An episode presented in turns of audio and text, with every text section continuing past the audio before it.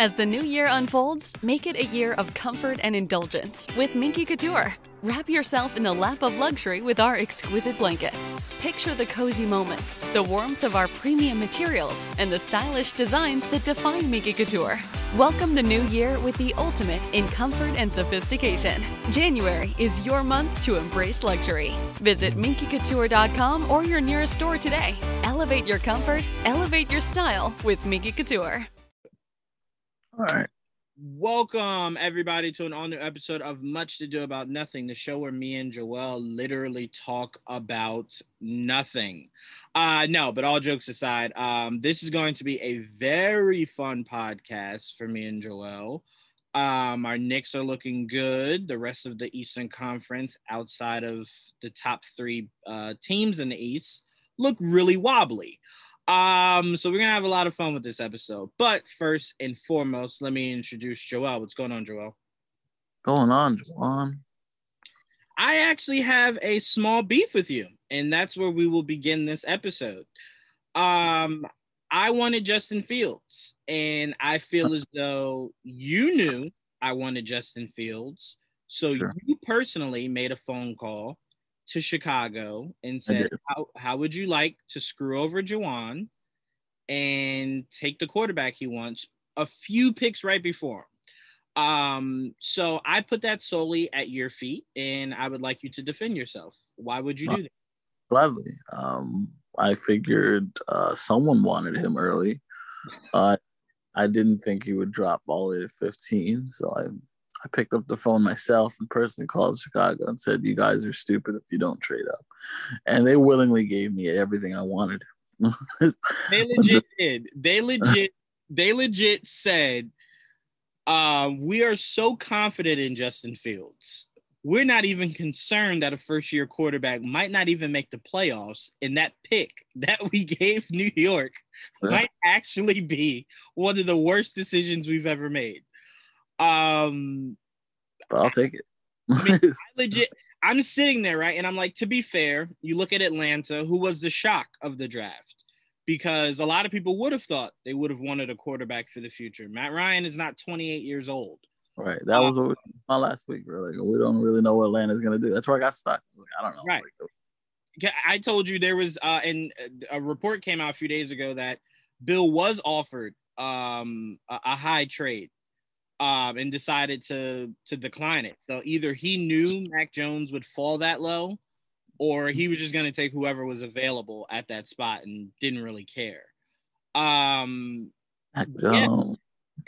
going with probably the best player in this entire draft in Kyle Pitts. Teaming him up with Julio is going to be a problem for the NFL. But my issue with Atlanta is it wasn't a lack of scoring that made you one of the worst teams in the NFL last year. It was your inability to stop someone from scoring. I think we forget Atlanta was up 38-14 on Dallas, and that game ended 40-38. Yeah. They had some. They just couldn't stop a damn soul. They couldn't keep a lead to save their life. That's the problem. Right. So to me, it's like that's their problem. So I mean, even though if I was the head of Atlanta, I would have drafted a quarterback. I don't know who, honestly. To me, I kind of feel like there were 5 good ones you could have went with. So it was whoever you decided to go with, but they decided, you know, we're going to keep Matt Ryan happy. You know, we're going to ride this out till the wheels fall off. You know, good for them. Mm-hmm. But Chicago, you better hope Justin Fields is everything I was hoping he would be for New England. And that is a bona fide star, because you gave Giants. They essentially did, and it's not really the same thing, Joelle, but they essentially did the trade that Houston did for Russell Westbrook. Where they said, I am betting 100% on now. Yeah, I'm not really concerned about what this will affect us in the more immediate. Yep. Justin Fields, they gave up. They gave up their first next year, a fourth next year, their pick this year in the first round, and a fifth, which we ended up trading later on anyway to move up into the third round. Like this, like I know we spent a lot of this year hoping Dallas would suck. Regardless of what we did, at least we had that to fall back on, right? Yeah, yeah. But if you're the Giants, it's a perfect scenario to be in. If you win or if you suck, I don't think any one of us thinks Atlanta is going to be drastically better than they were last year. Yeah, because they essentially didn't really make any – like, yes, okay, you got – you know, so essentially Atlanta obviously is taking a playbook out of Mike D'Antoni's book to where it's just like, I'll just score 180 points every night if I have to. I won't play any defense. I won't stop you, but hopefully you won't be stop me. Right. So, so I look at it and I go, I don't know, man. Like, I don't know what their record was last year, but I'd say Kyle Pitts gets you at least 3 more wins. Now, remember, there's an extra playoff spot now in the NFL. So could Atlanta maybe fight for that? Sure. I just don't see it being likely. So I'm like, if you're the Giants, you could ultimately say, shit, let's go all out, make the playoffs, and, you know, we get bounced out, cool. We got a first rounder we could trade to get a star player or whatever to help really take this roster where it needs to go. So I'm like, that was why everyone, my mom was calling me like, why would the Giants do that? I'm like, well, it's a win-win for them. I mean, completely, like, honestly, like, to me, I don't see Atlanta. Let's say this, Joel. In a perfect world, Atlanta is no higher than 15. That's still a really good pick. Like 15th in the draft, you know, especially if the draft is as deep as it was this year. And, you know, it all depends. Who knows what you guys' needs might be come next year. You know, you might just need just an offensive lineman, and a good one might be available at 15. So to me, it was not a bad trade for the Giants. It was a very smart trade for the Giants. Only time will tell if it was a stupid trade for the Bears. For the Bears, yeah. Right. But it won't – and I'll say this to be fair. I won't judge Atlanta off of I won't judge the Bears, sorry, off of whatever their record is next year, right? Because Justin Fields very much could be a late bloomer. He in his third year could, you know – be an all-star or a Pro Bowler, and go deep in the playoffs. So it's more of a long-term thing. But if the Bears suck next year, the Giants get a top 5 pick, it will be something that people look back on and go, maybe you should have just sat still and just let it ride out. Maybe you could have called and see if you could have gotten Aaron Rodgers or something. But this is a team that was willing to give up their first round for Russell Wilson. So clearly they are desperate for a quarterback. So that's what that season showed us. Like Justin Fields, so. Yeah, no, I have faith in him. I now don't have as much faith because he's not in New England, but I do think he will be a good quarterback in the NFL. I just don't think that team is – I mean, maybe defensively it's loaded enough to keep him in games, so he just has to worry about not losing them. Yeah. But their offensive talent leaves a lot to be admired. They have a great receiver in Allen Robinson. That's really about it. Yeah, they need more work than what they, you know, it's going to take more than what they just did. But that's a start. You need a quarterback. So yeah. That's the you know, I need a quarterback and or a, you know, a dominant like pass rusher, you know, to start. Well, to be fair, they got half of that. Khalil Mack, when he decides to be on, he is. Oh, so that side of the ball is pretty much decent. You know, they're not bad defensively. Offensively, that they obviously needed some work, but and yeah, they're still building. You know, they need a better running back. Their running back right now, I can't remember his name. What's his name? Gabriel or something. They have Tariq Cohen and they have the other dude. I don't remember his name. I know I drafted him like in fantasy like twice and he just keeps coming up short. Bothers me. Oh, yes. I remember it the one year where they literally decided to play everybody else at running back but your guy. Yeah. I do remember that. I mean, this will be his third year, so, you know, I don't want to count him out or anything, but hasn't been great so far. Not at all. You know what? I'm starting to think, like, remember how I told you I thought I kept jinxing your Giants? Like, every time I kept going, they're going to make the playoffs, and, like, they never do. Kind of think that might be your situation with that running back. Like, the day you say, you know what? I'm done with this guy. He's gonna break it out. Yeah, he's gonna rush for like 8,000 yards in this season. Joe's like, all right, what the hell? Got it. I am curious what you thought about your Giants. I'll just do New England really quickly. I did not have a problem with their draft pick till I saw Mac Jones walk, and then I said, oh. That's shit about Eli for all those years. He looked like baby Vince McMahon. There was like no swagger in that walk, no confidence. It was just like, oh my God, he is the opposite of swagger, this man. So goodness, he could throw a ball at least.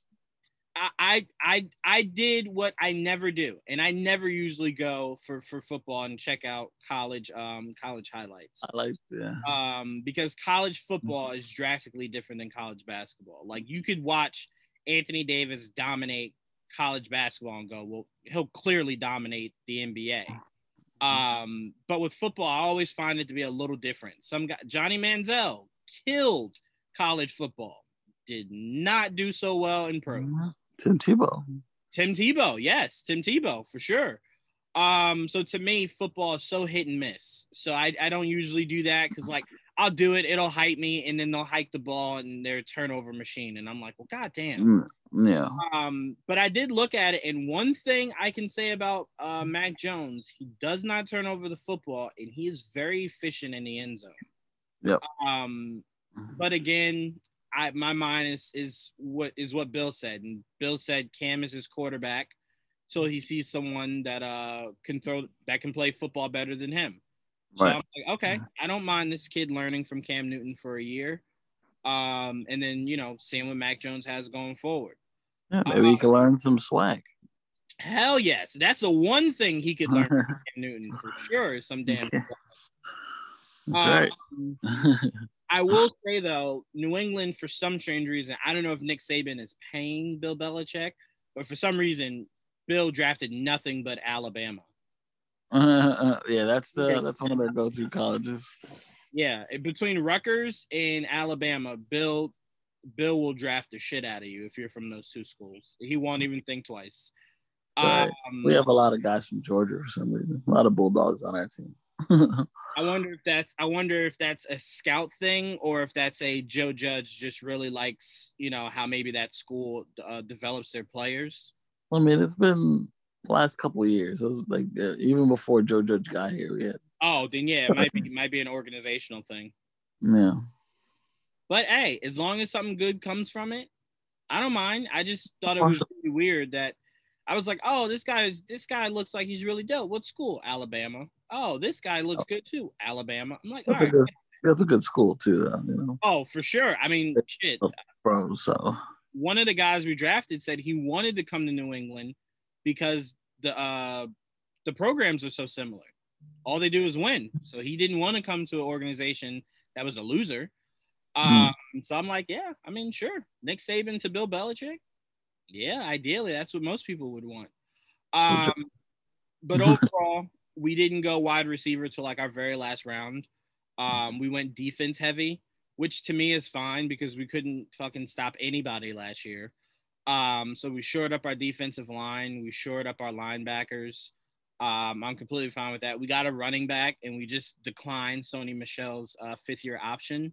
Not surprised. That guy's disappointed me every fucking year.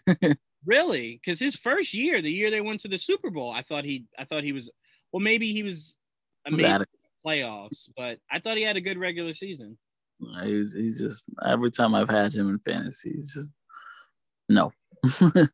Well, I would definitely say keep your eyes open for Damian Harris. But everything I keep hearing about this new kid that they drafted, the running back, he runs angry, and I'm like, I always love to hear that. Look at a guy like Derrick Henry, and he runs angry, like really angry. Mm-hmm. So, you know, again, Mac Jones, I loved you till I saw you walk. Now I got to kind of reevaluate things. He's a perfect quarterback for New England. He's a pocket passer. They're used to guys that can't run anyway. That's why it's not been so successful with Cam. Well, actually, he runs too much. You know? Actually, to be fair, what they were trying to do with Cam last year, I thought was brilliant. To where you're catering it to where it's because what New England's never really had, and I know this is going to sound insane, but it was a dual threat. So it was the idea of, if you know Brady's going to step back, you send the rush, right? But when you have a quarterback that can scramble as well as Cam, you can't blitz all that often because then it'll make something happen with his feet. So I'm like, Mac Jones, I would like it if he could be a little bit. To me, as long as you're more mobile than Brady is, I'm fine with it. I don't need you to be Michael Vick. I just don't need you to be Brady. Like, Brady will legit just fall down instead of taking instead of maybe trying to scramble or anything. He'll just upsack. I don't like that. Never have, never will. But enough about us. I know how much you dislike all of Boston sports. So let's go to you, Joel. That's very true. You guys traded back. How did you feel about your overall draft for the Giants? Overall, I'm very happy. I didn't know who the hell Kadarius Toney was. So we traded back. We got a receiver. We ended up getting a receiver anyway. I think that's what we wanted in the first place. But you know, the Eagles ended up trading in front of us and taking Devontae Smith. Like, you know, petty motherfuckers as they are, right in front of us to take the guy who wanted. So I'm like, all right, fine. I thought we'd end up going like tackle or edge rusher like early, but no, you know, we moved back and we went down to 20 and we ended up picking up Kadarius Toney, and I didn't know who he was, but apparently he's pretty good as a weapon all around the field. So, and I like what I've seen so far. He's a make you miss type of guy. So he seems like he's gonna be a fun guy to watch. In the second round, we went Aziz Ojolari. I honestly didn't expect him to fall in the second round, and especially as far as he did, because we ended up trading back again in the second round to 50, I think, or whatever. And this guy, I heard his name a lot early, and so I was actually shocked that he actually fell. So we ended up getting the guy we wanted and traded back anyway. So we ended up getting more picks and the guy we wanted. So I think that it turned out to be really good. And look, he's a Georgia Bulldog. Like I was telling you, we seem to like Georgia Bulldogs. We ended up trading up in the third round to get Aaron Robinson from UCF. Again, I don't know him very well, but he's a corner. And I think what's weird is because the secondary is like something I thought was a strength of ours. So I guess they're just adding depth, and they felt like they really liked him. So can't really complain. The next three guys, you know, we have Ellison Smith, Gary Brightwell, Rodarius Williams. So we end up with another edge rusher in Ellison Smith. I like, because he seemed like he's a sneaky good player. He has the size, and it looks like he can do the job. So, like, I mean, I like that we brought in two edge rushers. That's a need, like a real big need for us. And so now there's at least competition at that position. So I look forward to seeing who wins that out. We went with Brightwell in the 7th or 6th. I forget what round. This one, I think it was 6. He's more likely going to be a special teams guy, but he's a running back. He'll probably play third string running back. So depth, you know. And then you got Rodarius Williams, who's Greedy's older brother, and it's another cornerback. So again, more depth at the corner. We'll see if he makes the team, but I think he seems to be pretty good. So I don't know. We'll see. You know, those are late round guys. So. It's one of like 50. I always say that the best picks in draft. I was actually telling my mom this. I was telling her, when you draft in football, I'd even say football or basketball, if it's outside of the top 5 pick, it's always a gamble. It's always a gamble. Those are usually your bona fide sure things, your top 5, right? Those are the ones that you don't really require a scout. It's like, well, these are the 5 best players you could possibly draft. Pick one, you know? Like, only time in basketball I've ever seen someone actually in the first round for a top pick, like, actually outsmart everybody, is when Boston went up to take Jason Tatum. I don't think anyone valued Jason Tatum the way Boston did, and that Jason Tatum ended up, you know, for what he ended up becoming. I don't think anyone saw that. So that is like the ace of scouting, even in a top five, top eight selection, because I don't think anyone's Jason Tatum being. I think we'll have a legit with Boston. I think they traded back, honestly. I think they traded. They had the I think they had a top two or top three, and then they traded back to like five or something like that.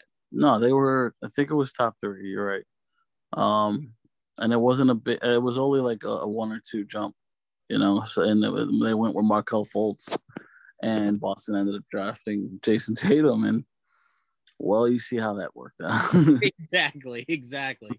So the point I was making, Terry, is where scouts really earn their money is in the second, third, and fourth rounds. Dak Prescott later was a low draft pick. Patrick Mahomes, Russell Wilson. Obviously, we know the story of Tom Brady. So that's where scouting really makes their money, is when they find those diamonds in the rough. So to me, it's like the first round is usually, okay, you know, that's that strong punch in a boxing match. But the real knockout punch is when you're able to find an Emmanuel Quickly or a Mitchell Robinson. You know what I'm saying? So to me, that's when scouts really earn their dollar. Is with picks. Well, like, for instance, I want a good one. Is Tay Crowder from our Mr. Irrelevant from last year. He was the last pick in the draft. He was a Giant, obviously. We had the last pick in the draft last year. And we picked up Tay Crowder, and he made the team. He didn't just make the team. He made the rotation. Like, he was in the rotation and one of the better players at the inside linebacker. So this guy was the last pick in the draft and contributed very much to the team last year. So just because you're a late round pick, and look, you know, with fucking Tom Brady, that doesn't mean it's a waste of a pick. Right. Actually, to me, it's starting to kind of feel like in football and basketball, the later, the better. More football. You know, no. Well, football, definitely, usually. Yeah, for sure. Basketball, it's usually the later in the first round, sometimes the better. Because a lot of these kids that are balling out right now weren't number one or top five overall picks. Some of these guys were later draft picks that are blooming. Mm-hmm. Jaylen Brown, Donovan Mitchell. Jaylen Brown was the third pick in the draft. He was the third pick in the draft? Yeah, he was. Oh my God. Now I look at Jaylen Brown's career way differently. Yeah. He 100% was a bust till recently. Yeah. When they drafted him, I was like, wow, that's pretty high. But, you know, they see something in luck. And now, I mean, it's trying to pay off now. 100%. Do you remember? And this is on the spot. So if you don't even try to look it up. But do you remember who was number one that year? He was number three? I don't remember. Okay. No, I'm just trying to see where Boston was just like, nah, this guy. To be fair, he was always a really good defensive. Yes. But what he's doing now was nothing. They literally drafted him off potential. Like, I mean, obvious potential, because he had the two-way player type. I mean, he is. That's what he is.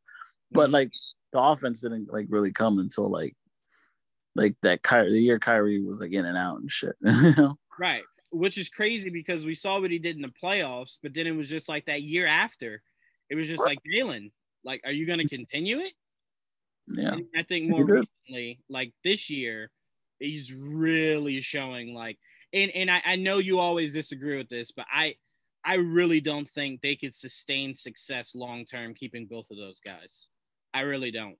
And it's not because I don't think they can play together, but it's just it's the same thing I always thought about Steph and Clay. It was once you stop winning, you're now paying two of these players an enormous amount of money, where you could instead take that money and spread it over more players. Because in all honesty, could the Celtics build a team with just Jason Tatum or build it around Jason Tatum and sustain success? 100%. So to me, it's one of those things where it's I have to see it. I have to see them win for me to believe that money is worth paying these two players when the rest of the team isn't all that good. So that's what I mean by that. I'm not saying that these two working together can't get it done. It's like Golden State. Do you really think Golden State every day doesn't look at Draymond and go, why did I give you that goddamn money? I could.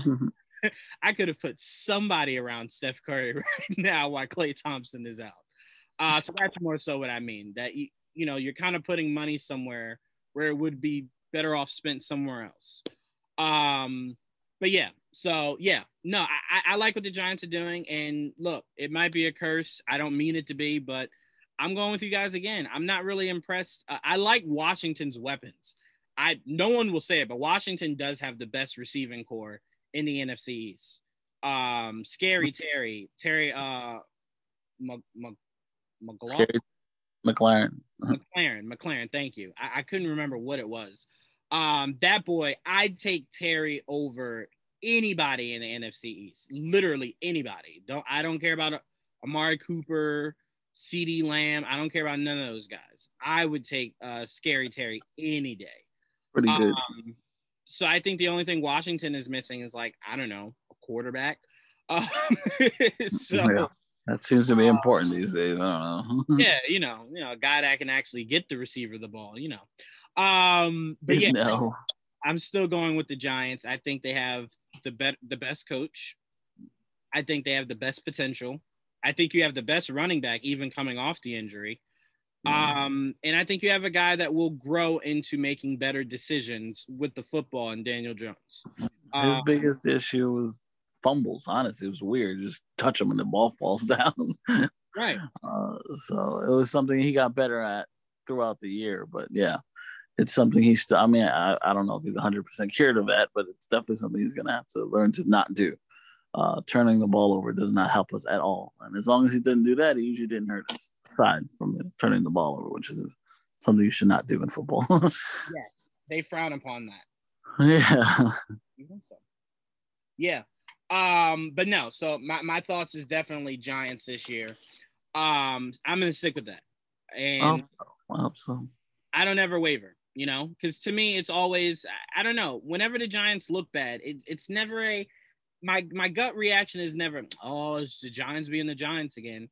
It's usually like injuries happen, or, you know what I'm saying? Or guys not having the world's best offensive line, you know, stuff like that. Like, I don't ever just attribute it to, oh, you're the Giants, so like losing is in your DNA. No, it's usually something that contributes to the Giants losing. And it's usually, you know, the typical things, injuries, you don't have the best offensive line. You know, you have a relatively young quarterback, you know, stuff like that. So to me, I think this is the year they get over that. They win the NFC East, and no excuses this year.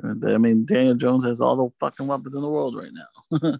Yeah, because I tell you this, you will have people looking at Giants sideways, especially if the draft next year is not strong with quarterbacks. Mm-hmm. People will look sideways at New York for going, well, goddamn, Justin Fields was right there. You made that decision right there. Again, I am not one of the people that think the Giants should even think about trading away or moving on from Daniel Jones. You drafted him high as shit, and I can tell you right now, I do not believe Daniel Jones. Like, Daniel Jones is not Kristaps. To where if the Knicks didn't draft Kristaps, he would not have made it out of that top 10, right? Mm-hmm. I do not believe Daniel Jones would have been the next quarterback selected in that draft. No, I don't think so either. He would have been around in the second round for Giants to circle back around and get him. So the fact that you made that decision to draft him as high as you did, you stick with him, at least till his contract is up, at least. And then if you want to reevaluate, sure. That's it. Yeah.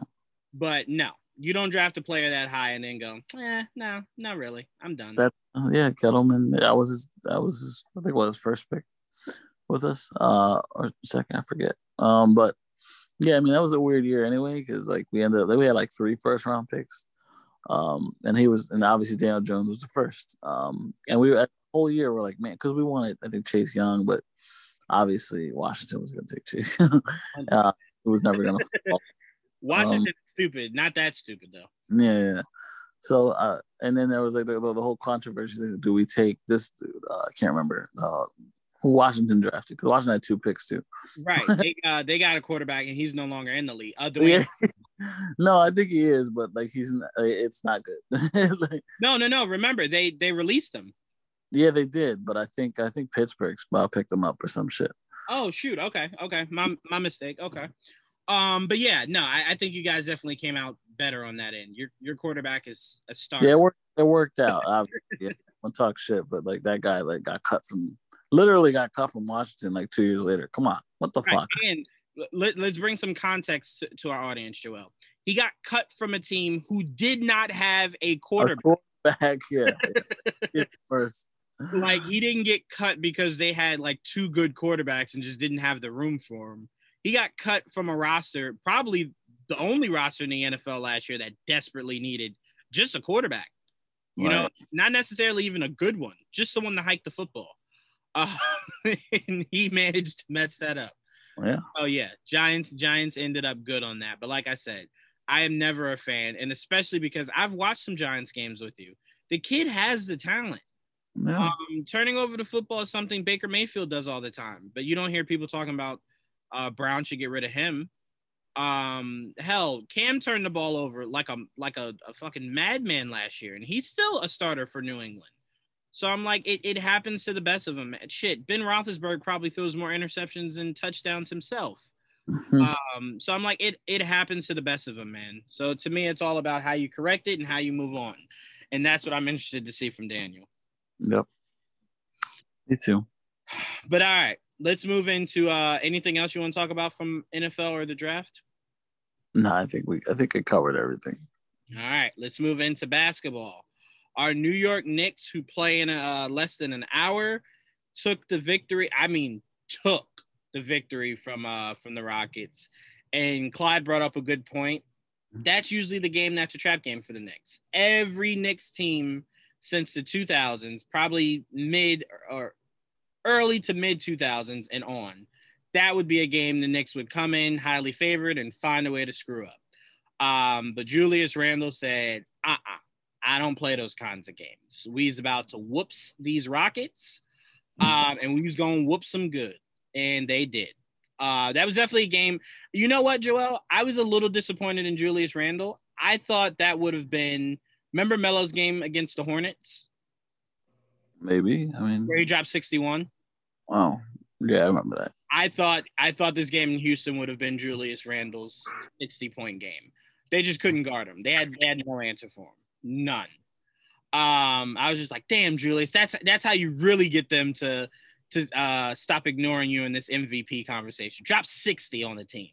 But obviously the team did not need him to do that. We very handily blew out the Houston Rockets. I think they scored only 97 points, so they didn't even drop 100. And I think we had like 120, like 124 or something like that. Yeah. Very efficient game, very good game. And I do like that Derrick Rose is playing so well. He is making it almost impossible for Alfred Payton to be on the court in like situations. Yeah, basically. No one gets those minutes anymore. I mean, Alfred gets spot minutes, even though he's a starter. Right. Yeah. No, you're 100% right. And here's the crazy thing, Joel. Alec Burks has been cleared to play. So yeah, he gets in the rotation, that'll be even less minutes for Alfred Payton. And I love every bit of it. I love every second of it. But I want to pose it to you, Joel. What are your thoughts on the win, and what are your thoughts on this stretch? Like, do you feel really good heading into this West Coast stretch?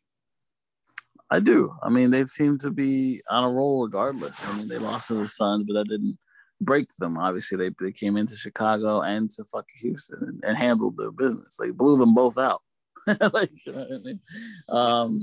It's been an easy ride so far. I mean, who do we play tonight? Grizzlies. Yeah, they're going to be tough. I mean, that they started the win streak for us. You know, we were down, I think, 16 at one point against Memphis. And then as we came back and won that game, because they battle on the board. And, like, we're not even going to have nervous and well tonight. So it's like we're going to have to bang, you know. And it's good. I think it's a good chance for Pell to get some minutes and, you know, show if he can actually bang and rebound. Obviously, he can block shots, but I just need to bang the board, you know. Taj will be in there doing his thing. He's definitely stepped it up. So we just got to handle the, you know, we got to rebound against this team. We do, because the second chance was going to kill us, and I don't want to lose because of fucking rebounding. Yeah, I mean, hell, we signed Pell to a very nice contract. At some point, he has to earn it. you know, because I think we more so signed it off of potential, like what we thought he could be for us. Now it needs to be we signed him because of what he has done for us. So to me, this is the night where he has to prove it. I don't think Nerlens will be out long. So to me, it's just don't lose us the game. It's as simple as that. You know, no added pressure on you. We're not asking you to come out and drop 50 a game. We're just asking you not to be the reason we lose games. And I don't think that's unfair. You know, right. Don't be the reason we lose games. But yeah, man, I think the Knicks can weather this storm. I really can. I don't think me and you need to go through how many we think they can win. I don't think we have the best results when we do that. So we can just leave it at, you know, just come out 500. That's all I can ask for. Just come out 500. That's it. That's it. At this point, avoid the play-in game. That's it. That's all I can ask for the Knicks. Just avoid it. You're locked in of that. The worst we can do is get a play-in game. Right. We don't have to worry about missing the playoffs in its entirety. But being in a play-in situation, I don't think is conducive for the Knicks, because that's more so like you have to win two games, and it's the equivalent of like an NFL playoffs. You only have to lose one. All right. If you look at the West Coast trip, honestly, I forgot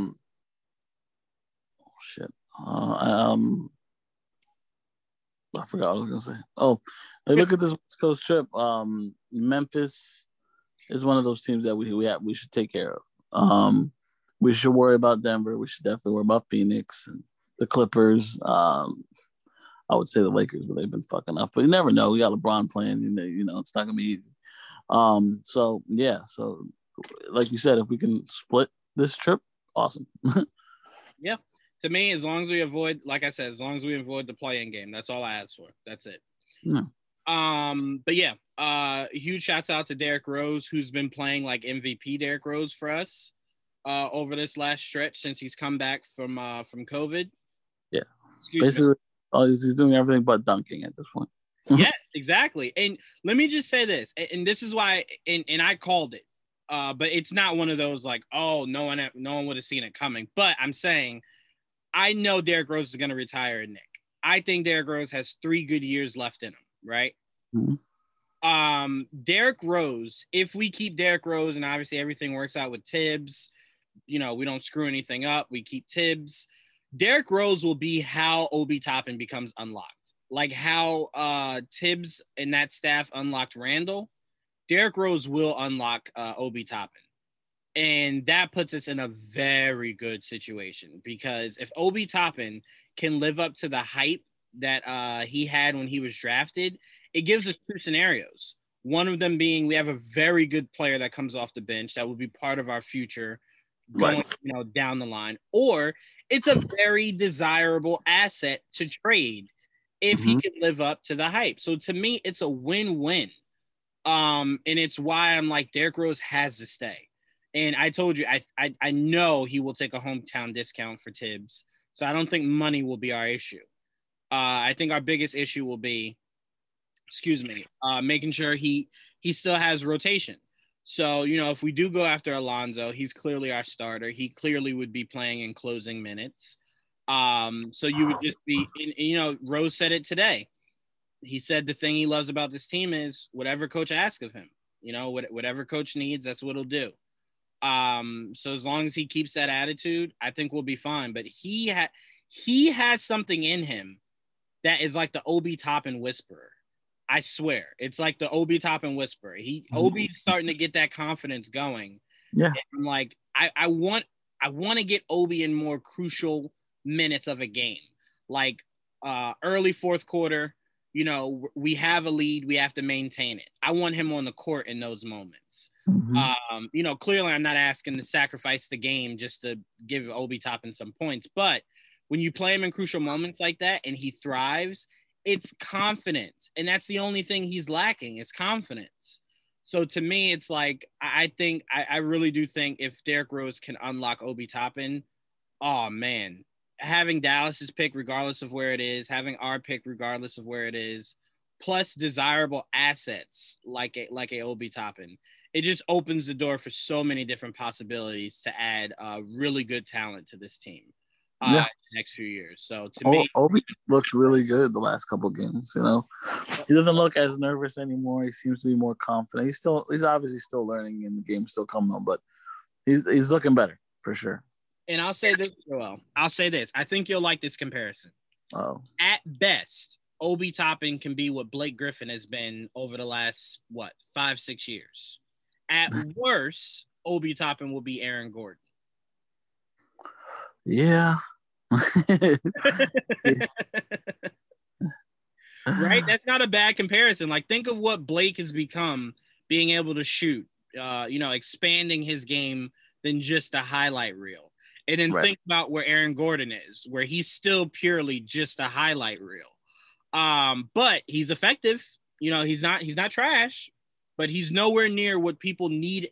I'll tell you this. He's nowhere near what Denver would need him to be to really affect change, in the outcome of games. So to me, if Obi Toppin can be somewhere in between that, Knicks will be fine. Whether they want to keep him or move him, they'll be fine. But he has to be somewhere in between that. Okay, yeah, I agree. I just want him to succeed.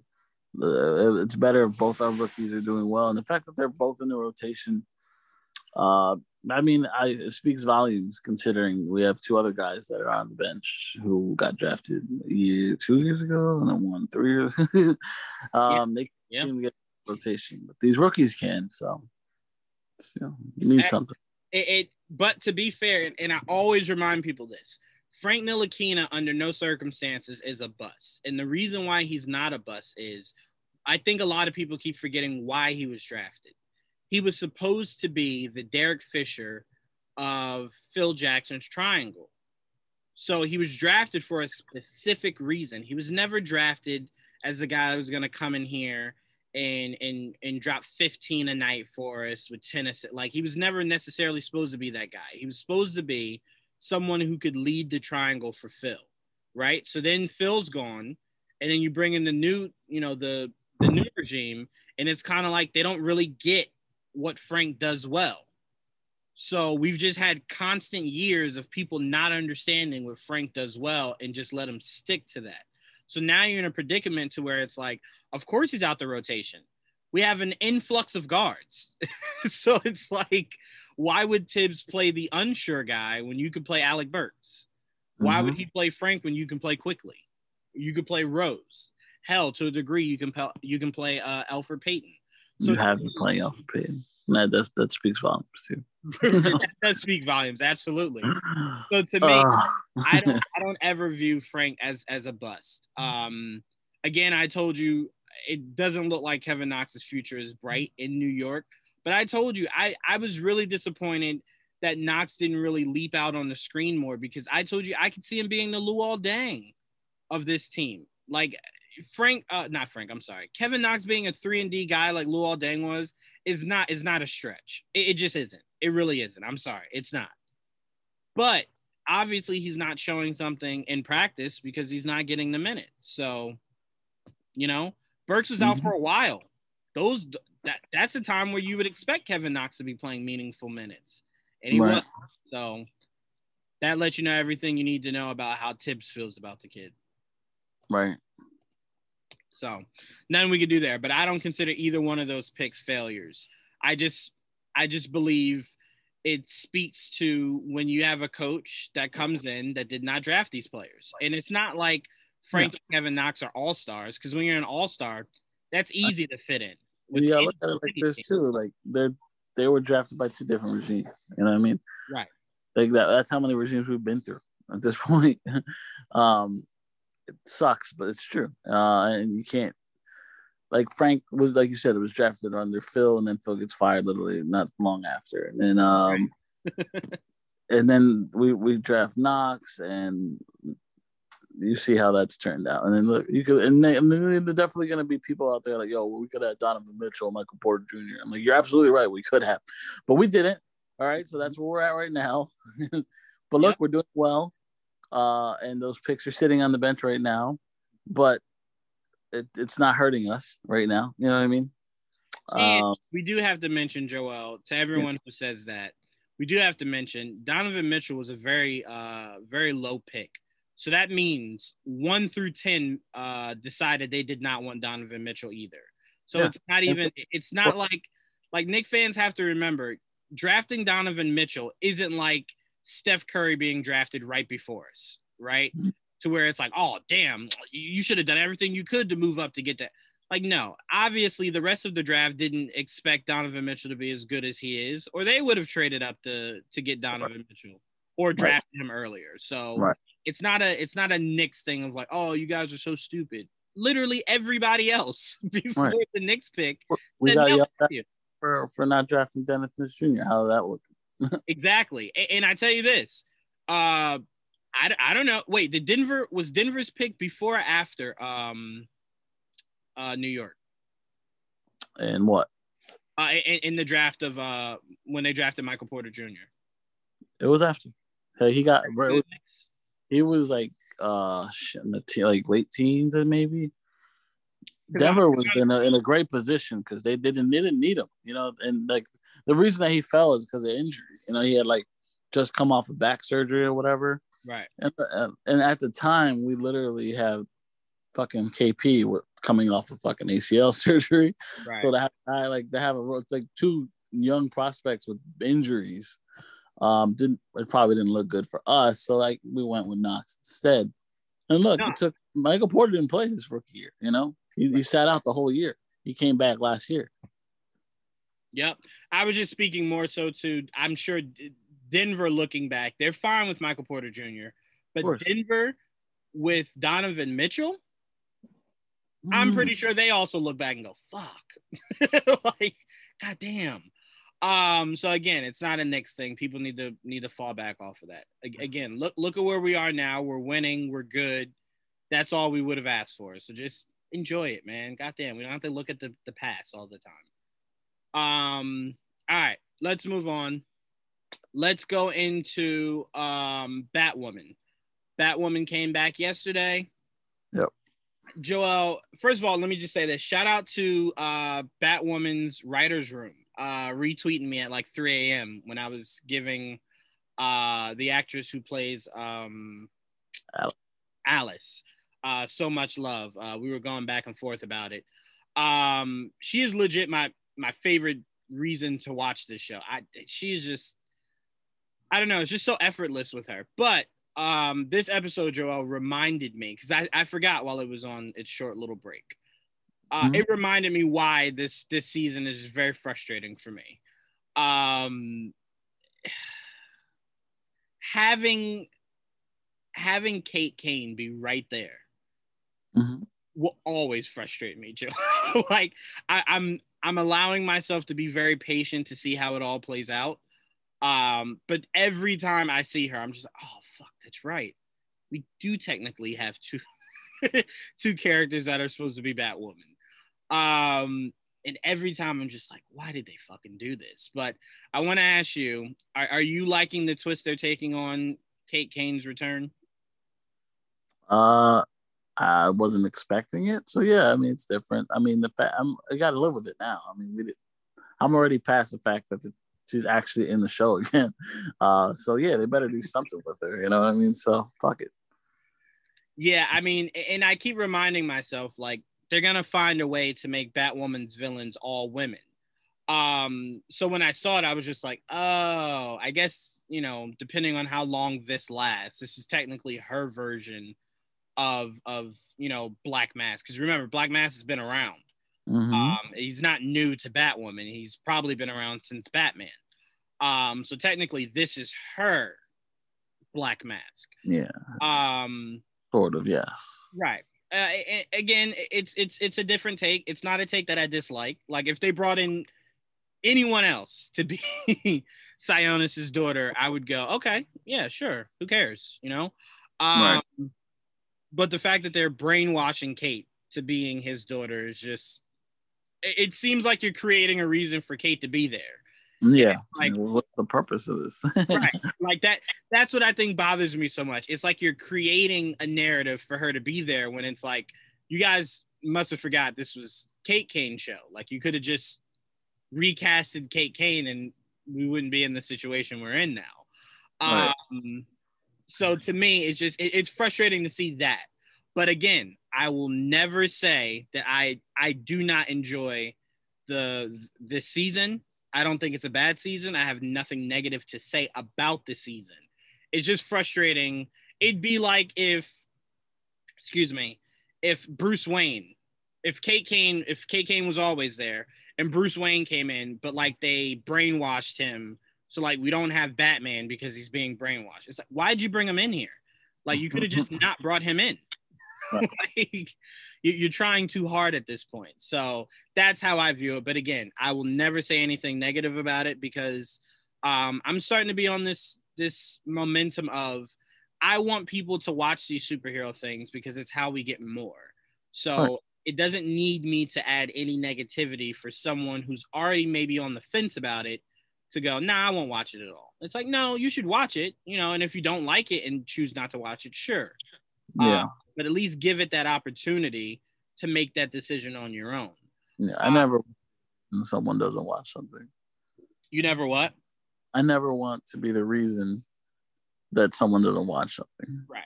Especially in what we do, because it's why when I did the Mortal Kombat review with Pete on his page and everyone was so critical about it, I'm like, guys, we want more of these. You got it. Like, I get it. I get it. You didn't like it. I get it. And I'm with you. It had its flaws, but we got to remember it's from the same studio that overreacts. We got to tone it down a little bit. Find some good things to say, because you don't want them to panic and go, well, we won't do another Mortal Kombat. It's like, no, you should. Like do better. Just do better now. I know. I want more Mortal Kombat. Like, I know some people like the movie, but that doesn't mean the sequel can be bad. It could probably be better. No. And Joel, remember, we desperately want Assassin's Creed done right. And it kind of sets a sour note if some of these live action products start to sour, and you don't want that. You don't want other projects to go, maybe we don't greenlight this because Mortal Kombat didn't do well. Like, no. Do Street Fighter, do Tekken. Like, don't let this discourage you guys. Like, keep giving us this stuff. Some of us really do enjoy it for what it is. But yeah. So to go back to Batwoman, yes, like you said. You don't ever want to necessarily be the reason someone, even if something's just atrocious, it's the idea of like, people worked really hard to put this together. At least give them the opportunity to try to sway somebody, by enjoying the movie theater experience themselves. But when you rob them of it, you're not only robbing the person of an experience of their own, you're kind of robbing the movie makers to where it's like, no, you didn't get your $15 because I decided to completely trash your movie. No need, let people see it on their own. And if they like it, great. If they don't, great.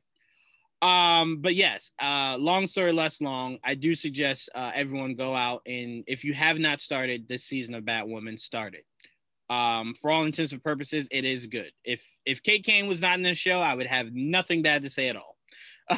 So that lets you know how enjoyable this season is. That it's this one thing that stresses me out. But outside of that, Joel, you have anything else to add about this episode?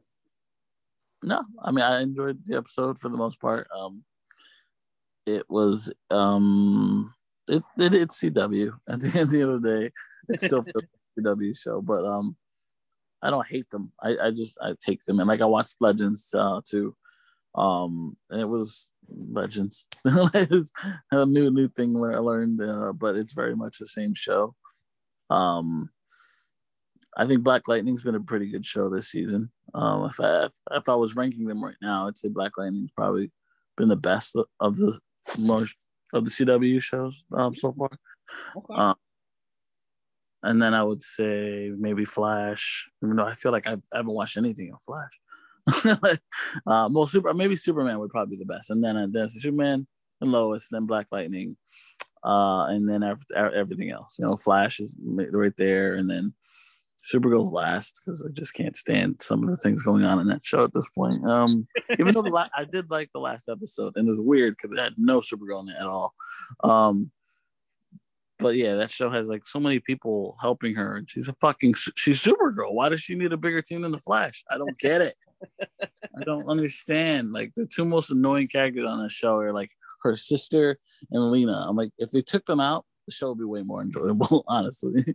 Yeah, and you know, it always bothered me. Because I told you, CW has the way of always doing it, and there's nothing wrong with it. This is not me mansplaining or complaining, but they always make sure they do a version. Like, if it's a female show, they do a female version of their antagonist, right? What? So I'm like, all right, when they brought in Lena, I'm like, all right, clearly she's going to be Supergirl's Lex. And then they brought in Lex, and I was just like, yeah. I don't think you need both. Like, you just don't need both. It's like, it'd be like if Supergirl was a show that had her and Superman. You're telling me whatever's happening in National City needs two super beings, not just one, two? Right. No, you don't need both. It's just, it's too much. Well, she's in the world right now with her, and then John, and then McGonn's there, and then you have Dreamer and Brainy, and her sister became a fucking superhero, and they want to make fucking Jimmy's sister a superhero. I'm like, fuck off. That's it. You don't need everybody being a superhero. Bro, unless Darkseid is the main villain for this season, you do not need all those people. It is annoying.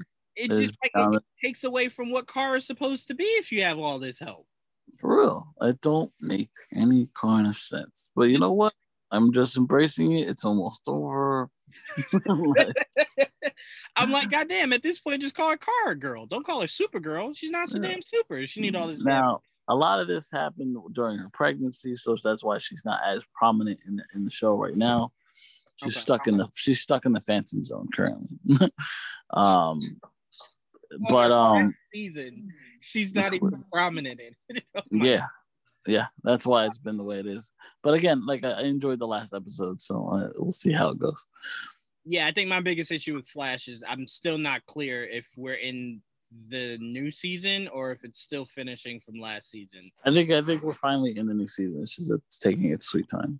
I was just about to say, because I still have no idea what the main concept of this season is. Like, the forces. There's more than just the speed force. You have the strength force. You have the whatever force. There's four new forces and their representatives. So it's just a matter of them showing them to us. And then it went on a weird break, and it threw me off. Like, what? Sometimes, Joel, I know in the profession we're in, it doesn't happen. But sometimes it's okay to say that you don't have any new ideas. Well, okay, that's from the comics. No. And if I read this, I would probably think it's as annoying if it took this long to get to the point. But again, watch The Flash and form your own opinion. Yeah, I'm waiting for them gold boots for this every episode. I'm like, all right, we'll gold boots time. Like, you know it's crazy. I just keep waiting for a fucking speedster. So like, you're waiting for the boots. I'm waiting for a physical villain. So that's all I'm waiting for. That's usually what always catches me with The Flash. The stories are usually hit or miss for me, but the villains usually are amazing. They cast well, you know, the special effects are really good. So that's what usually catches me.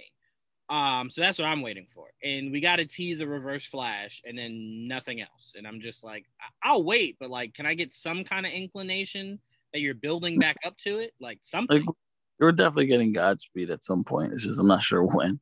Yeah, shit, at this point, it might be the last episode. God damn. Well, we're getting Impulse, too. So, it's just, the speeds are just coming. Right. I'm just, again, that's what I'm waiting for. So, I'm being very, very patient. And apparently, the episode tomorrow is about Killer Frost's trial. So, that again will be an episode with no gold boots or speedsters. So, yeah. About a character that should be a villain. Yes, I know. There you go. And you know what bothers me the most, Joel, is every time they're like, "Oh, hey, you're Killer Frost." No, it's just Frost. It's like, oh no, it's not. You're Killer Frost. Kill some people. Yeah. Not to make you a good. They stick around. I'm like, well, why is it? Damn it. But see, that's what bothers me also. Like, CW, and we're going to move on. CW loves to just repeat itself. So like when Katie and Killer Frost split, you don't need both. You do, especially if they're both good guys. I'm sorry. Make an episode where you take everything in Katie's head and you put it in Killer Frost's head so she's just as smart, and then Katie moves to Alaska to live out the rest of her life. You just don't need both. It's redundant. You really don't. That made it even worse. So I'm very curious how they're going to tie that up. One of them's got to go. I'm like, Joel, I don't know who in that writer's room said, you know, it'd be really good is if we split them. What? Why? Even them like having a split personality was annoying. I didn't. Now they're actually two different people. I'm like, oh Lord, like. Some days, Joel, I just wish they would let me and you just walk in a writer's room and just go, no, throw all that away. Really, all of it. There with them, like, why do you think this is a good idea? Like, I just why? Wait, I'm only laughing at you because anyone listening to this show that might be listening for the first time, how you hear Joel is how he actually is. He is a genuinely nice person, unlike me, who is very much an asshole. So when Joel speaks, that's exactly how he would approach it. He would very nicely say, why do you think this is a good idea, sir? Like, why? Why would you do this? Like, so calm, not angry, just like, why? But yeah, no, if we were in that writer's room, Joel, CW would be unstoppable right now. But anyway. Yeah, I mean, I wonder what the criteria is for them. I just don't understand. You just pull shit out of your ass and we'll come on, guys. Pretty much. I really do think, Joel, the treatment for all these shows is, hey, look inside a comic book, take an arc, but don't follow the arc. Yeah. Follow the look of the arc. Take peace and put it into this world. Right. We have 20 episodes, so stretch it out. Right. I mean, it's the same thing, Joel, we felt when someone in a writer's room went, hey, we're gonna do a Titan show. And it's, oh, okay, that sounds great. All right, who's your cast members? Oh, well, we're gonna have Robin, Beast, Raven, Starfire. It's like, okay, Cyborg? Nah. What do you mean? Yeah. Yeah, no, we're gonna go Hawkeye. No. Yeah, no, no. It's like, wait, what? We're gonna go Hawk and Dove. Hawk and Dove. Like, Jason Todd's gonna show up as Robin, but you already have a Robin. Yeah, we're gonna have both Robins. Yeah, we're gonna have two Robins. This is gonna be a Robin who we barely see him. Set up. Right, but he's just gonna immediately then want to be Nightwing, and it's like, wait, I'm like, what the fuck? What are you doing here? I don't get you. I don't understand. He's rebelling. He's older now. Yeah, you won't see any of the past of him that leads up to the character arc of him wanting to be out on his own. But you guys will just get it. You won't see Bruce at all. Right. Shadows. Yeah. And it's like, well, what do you guys want to do about Cyber? Oh, he's gonna join Doom Patrol. What? Yeah, that really annoyed the shit out of me. It's like, wait, Nicole, we couldn't get him in there for Titans, but we know where we could put him. Doom Patrol. What? And the even funnier thing is, Joel, that's Beast Boy's old team. So it's how he's introduced. Right. It's you acknowledging the accuracy of the Doom Patrol and then going, you know what? Do the opposite. I don't think so. Belongs here. It's like, you don't think he belongs where he's always been? I don't get that. I just don't get it. He'd be anywhere but where he originally was. I don't get it. Yeah, I hate that. I do too. I just, again, like, I sit there and I look at them. I'm like, why? Yeah, like, blame this to me. Because it's just to the point, Joel, to where it's like, and I know people hear us and they're like, oh, why is it such a big deal? I just said this today. And then I promise we're going to move on to Marvel so we can get out of here so we can enjoy the next game. I said this to someone today. Someone said this to me, and I think this irks my soul more than anything. It's why I always say sometimes the Saturday shows that we did stress me. Someone said Andrew Garfield was their favorite Spider-Man. And my response to him was, well, and I said, I thought, how would Joel ask this? So I asked it how you would, right? So I asked him, I said, I don't mean any disrespect. I'm just trying to gauge where your brain's at. Did you read Spider-Man comics when you were growing up? And he said, yeah. And I said, well, you won't find any Peter Parker, anything like Andrew Garfield. And it's not a knock on Andrew. It's how he was written. Not a problem. But I said the accuracy is Tom's Spider-Man. And then here's where he really upset me. He said, no. Andrew Garfield's based off the Ultimate Spider-Man. I said, no, he's not. No, he's not. No, he is not. Definitely not. I thought Andrew looked the most accurate at the time of what I imagined Spider-Man to look like. I really did. Because I always imagined that Spider-Man is like wiry and long. Like, was he a skateboarder? No, that was different. Not that I cared, whatever. But, yeah, like I said, it's not a knock on the character. It's just, and then what he said that bothered me, the point I was getting to, he goes, well, I don't really care about accuracy. Like, I care about the acting. And I'm like, yeah, he did a good job. I mean, I loved Andrew. Look, he's my second favorite Spider-Man. But I wanted him to come back. I didn't want to lose him. I loved Andrew Garfield Spider-Man. But I'm with you. But remember, we are speaking as people of that's all we had. So it wasn't like there were other options. That's all we had. Right. So to me, I get it. And look, I get it that he loves Andrew Garfield. I'm not here to sway him otherwise. Right. But I don't like when people tell me in comic book translated movies or shows, they don't care about accuracy. It's like it's a spit in the face to comic books. They're based off of something. It would be like if I'm making a movie, Joel, about Biggie Smalls, right? But I decide that in my movie, Biggie's a banker, he's a loving father. Like, what? Why would you change that? Well, I didn't really need the accuracy of him being a rapper. I wanted to do something new and refreshing. Why? Why? Like, seriously, why?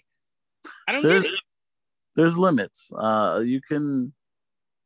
You can change things and update them or whatever, but you got to keep the core, in my opinion, the core of the character. You want to get as close visually to the look because it's a comic book. So you're looking at what the character looks like. You know what I mean? So there's a certain look that you want to capture. So visually, I think it's important to be accurate. In terms of personality, it's important because these characters, you read these characters, you know how they act, you know how they think. Because there's thought bubbles and the way they interact with people. And it's very important to be accurate. Why even do it? Like, what are you doing it for? Just create a new character. That's my point. And that's why I say even my stories, Joel, like clearly when Marvel did Civil War, my expectations weren't high because clearly they couldn't adapt the comic, but they did as best as they could. And to me, I appreciated that. Go ahead. I'm sorry. They conformed it into their universe, Right.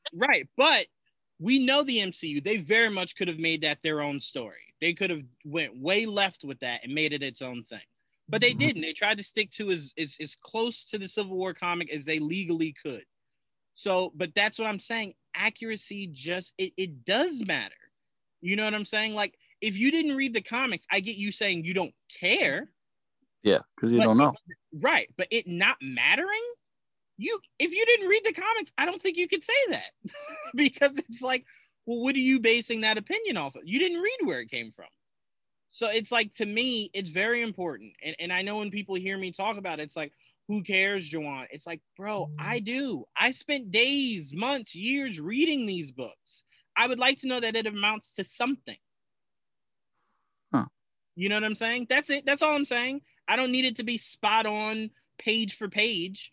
No. But if the story arc is about forward to being updated, honestly, I look forward to seeing a live action interpretation of these things and ground it maybe more in more reality and have the comic on the costumes look more realistic or whatever.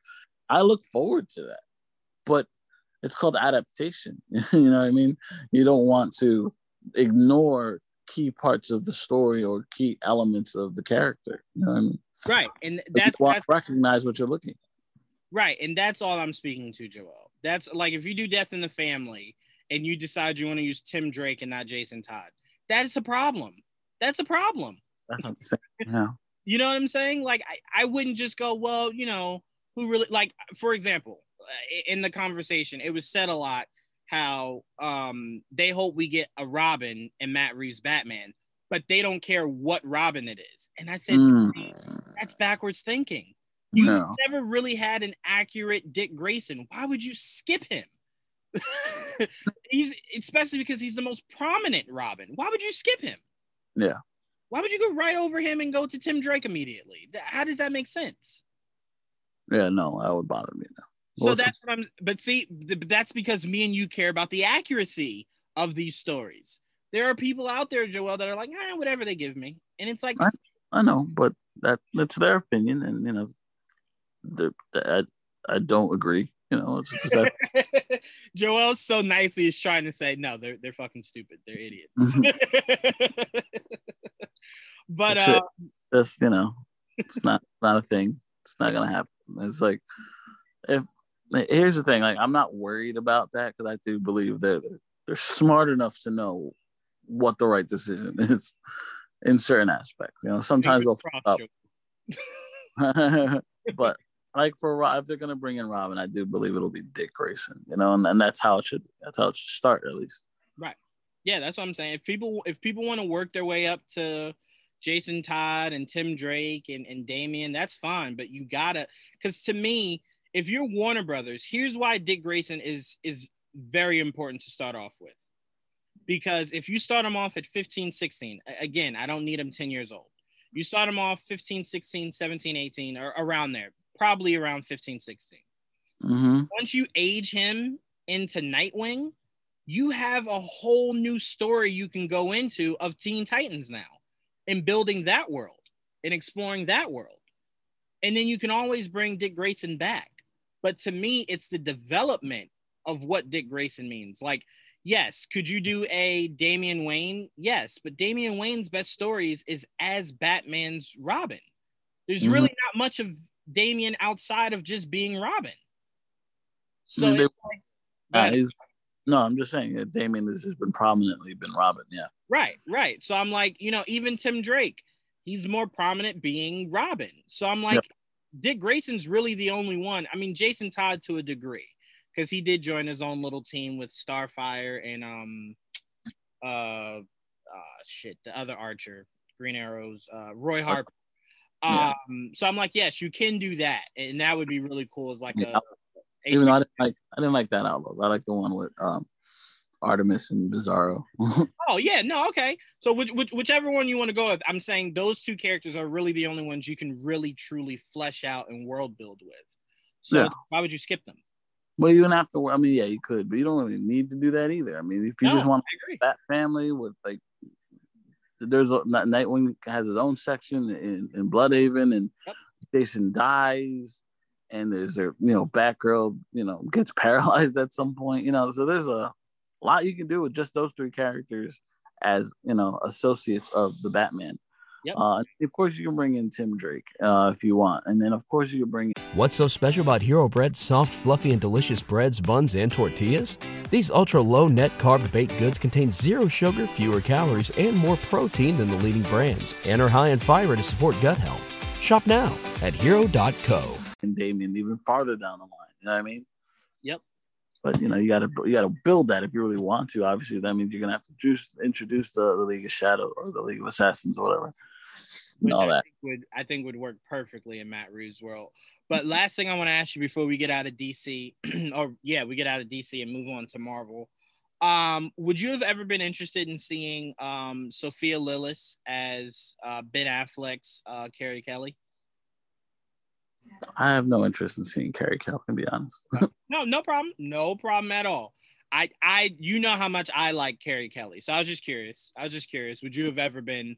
I have no interest in a Robin that was not one of the main Robins. Fair. Well, that's just me. No, here's the thing. Carrie Kelly is not a character I would put with any Bruce Wayne. Carrie Kelly is only a character I would have put with that specific Bruce Wayne. So I get you. It's not a character I would just go, you know what? This movie needs more women, so I'm going to just throw Carrie Kelly. No. I wouldn't do that. I'd probably put Spoiler in there before I put Carrie Kelly in there. But Ben's Batman, because we know what comic that's based off of specifically, is the one that would have been built, especially because they killed the only other goddamn Robin. So I in my mind, she only fits there. So that's why I specifically asked for that. But I wouldn't just put her with any Batman. No. No. So I agree with you on that. You bring up spoiler, right? Mm-hmm. And it looks like we're going to actually get Clue Master and Batwoman. Mm-hmm. And that's her father. Yep. So, as I've mentioned in the past, spoiler might end up being like a Robin type to Batwoman. I still think that's a thing. I completely agree with you. My question at that point would only be, who the fuck would be our Batwoman at the point of you giving her a Robin? I think it will remain Ryan. You know, at that point, I'm not sure what's going to happen with Kate at the moment. So I do believe they're not going to get rid of Ryan. So it's just a matter of what they're going to do with Kate, in my opinion. I will tell you this. When that little girl, the cop's sister, when she got introduced, I did think they were building up to that. Her being like the protege of some sorts. But then quickly you stopped seeing her and it was just like, oh, well, I was wrong there. Okay. All right. Speaking of moving on, let's get into Marvel dropped some gems today. I was telling Pete, most of what they dropped, me and you had already known as far as dates. Before we move on, before we go to Marvel, are we gonna go over any other DC news, or will we go back? Yes, no. Let's stick in it while we're in it. Green Lantern. Yes. Joel, we got ourselves a Guy Gardner. We got a fucking Guy Gardner, and it's Finn Whitrock. Yeah, I believe. Mm-hmm. No, I know him primarily from American Horror Story. Primarily. But I mean, look, I didn't know how. I mean, when I saw it, I'm just excited to get a Green Lantern again.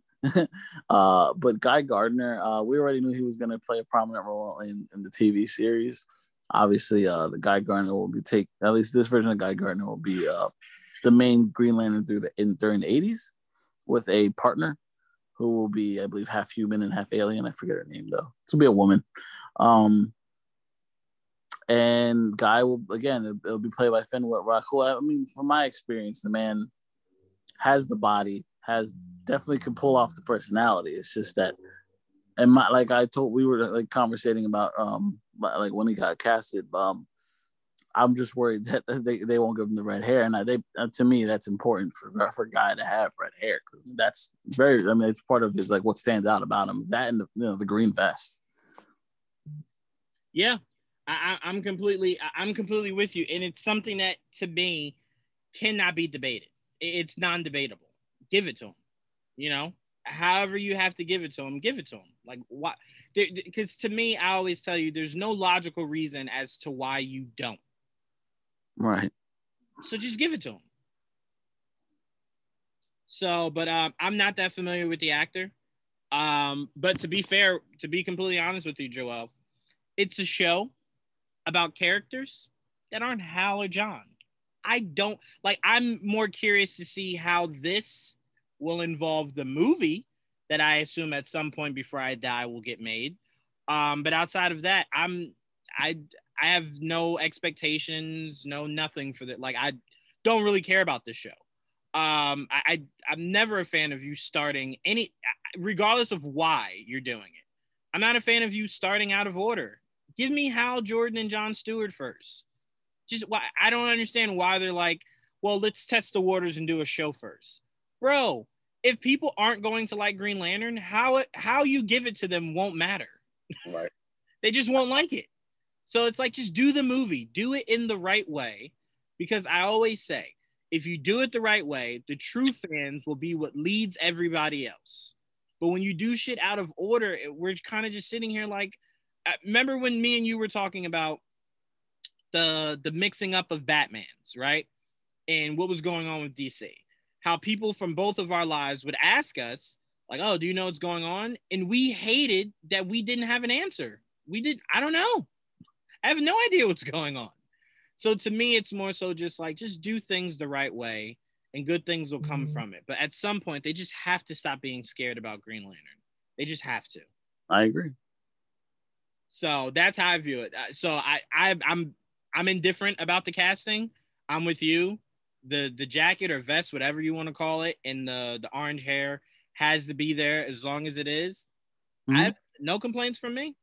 Yeah, you know? I Well, like, I've had this conversation with you, and I've mentioned it here before. Like, when a character doesn't have a mask, to me, it's important to try to keep visually what they look like, you know, and usually hair color is with that. It's important for, like, those type of characters, especially ones like a redhead or blonde, there aren't many in live action to begin with, you know what I mean?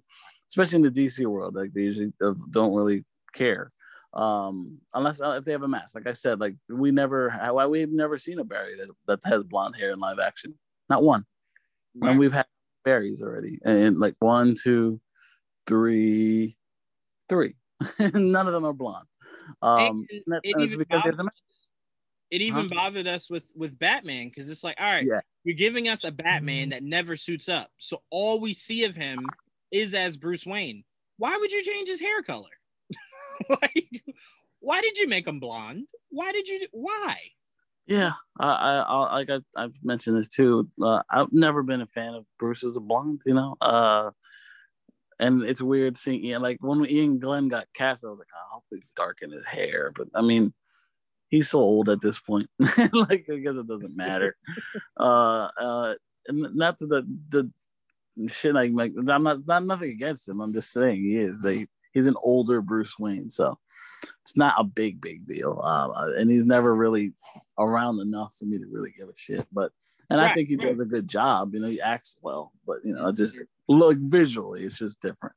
Yeah, and to me, it's like you said, if you're not in a mask or you don't have anything covering your face, and the only thing recognizable is your comic accuracy, try to be a little bit more accurate. Like, again, I say this all the time. It's what Marvel has prided themselves off of, and I will forever hate it. I don't ever like you conforming to mainstream. Like, I kind of feel like when they do something like change a look, they do it because I kind of feel like they think there's not enough of us, so who cares? Like, not enough people from the actual fandom will go out and support this. It's only mainstream people, and they could care less. And it's like, no, dog. We are the ones going to go see it, and we very much care. So please stop changing things for a mainstream that could care less. So yeah, that's very much bothersome. Very, very, very much. But all right, what else? We got any more DC news? That was it, right? Shit. I think that was the other big one. Yeah. I believe that was the Green Lantern casting. I think it was and of course, Stargirl. Yes, up for season 3.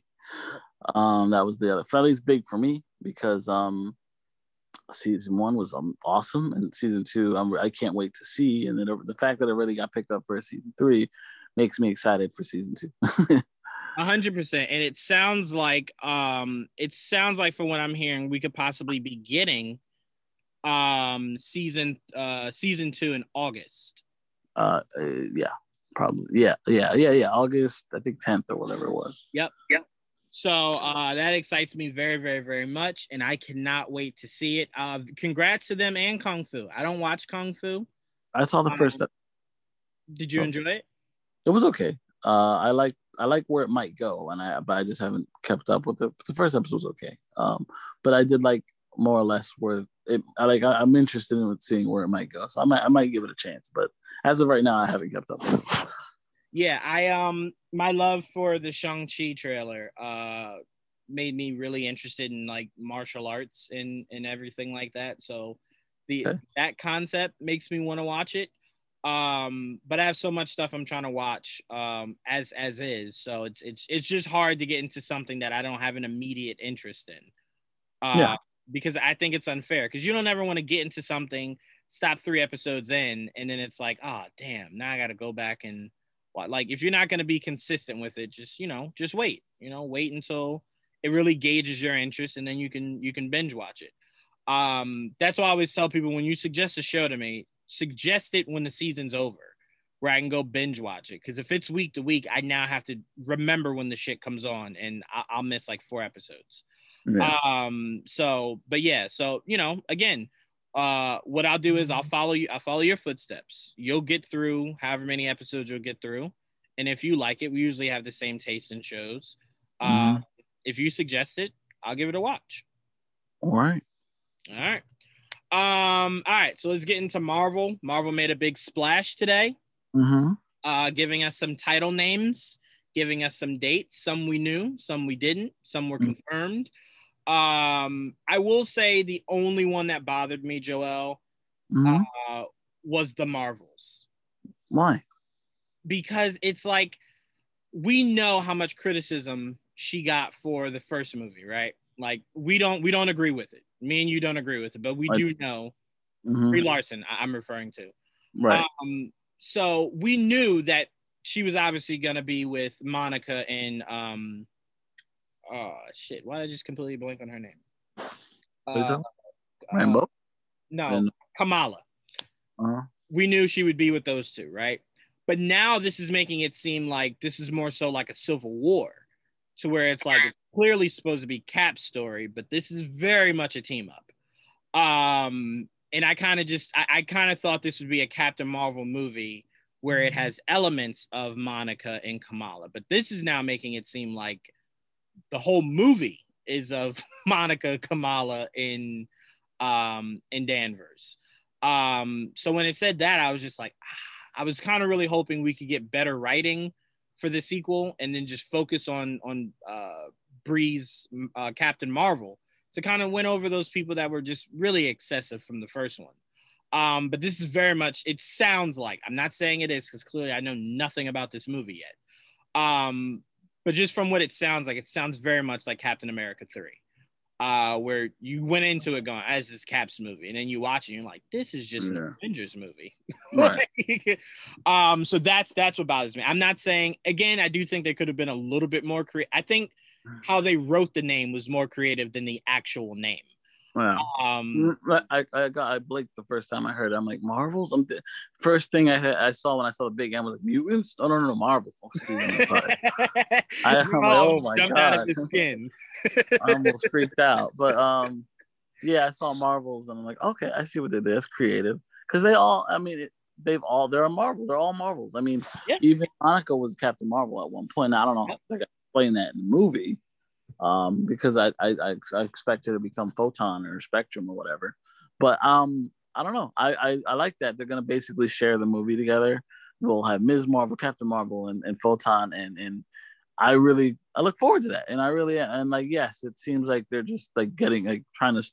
It might seem like they're staying away from Captain Marvel, like Brie Larson, but I think this is a natural evolution in the story, so it's not too far fetched, you know. Not a problem, and that's why I'm not here all with the I'm not all angry or whatnot. It when I heard it and everyone was just, oh my God, I'm just sitting here and I'm like, yes, you know how much I love Kamala Khan, so the more I can see of her, the better. Great. I did love Monica Rambeau from WandaVision, great. But I really just like I think a lot of people forget, Joel, Brie Larson got this role coming off of an Oscar. And it's like the first movie did not do a good enough job showcasing how well she could act. So I'm like, I was really hoping that this was a movie that had elements of the other two characters, but it was very much her movie. But it still will be. Like, I think she's still main focus. Right. Like, ultimately, Captain America was still a Steve Rogers story, very much. Right. I agree with what you're saying. You're absolutely right. But it does kind of remind me a little bit of how Zach kind of treated Gal Gadot in BVS, to where it was just like, we're going to put as much in here to kind of support this, for people who just aren't sold on it. And I'm very much sold on Brie Larson as Captain Marvel.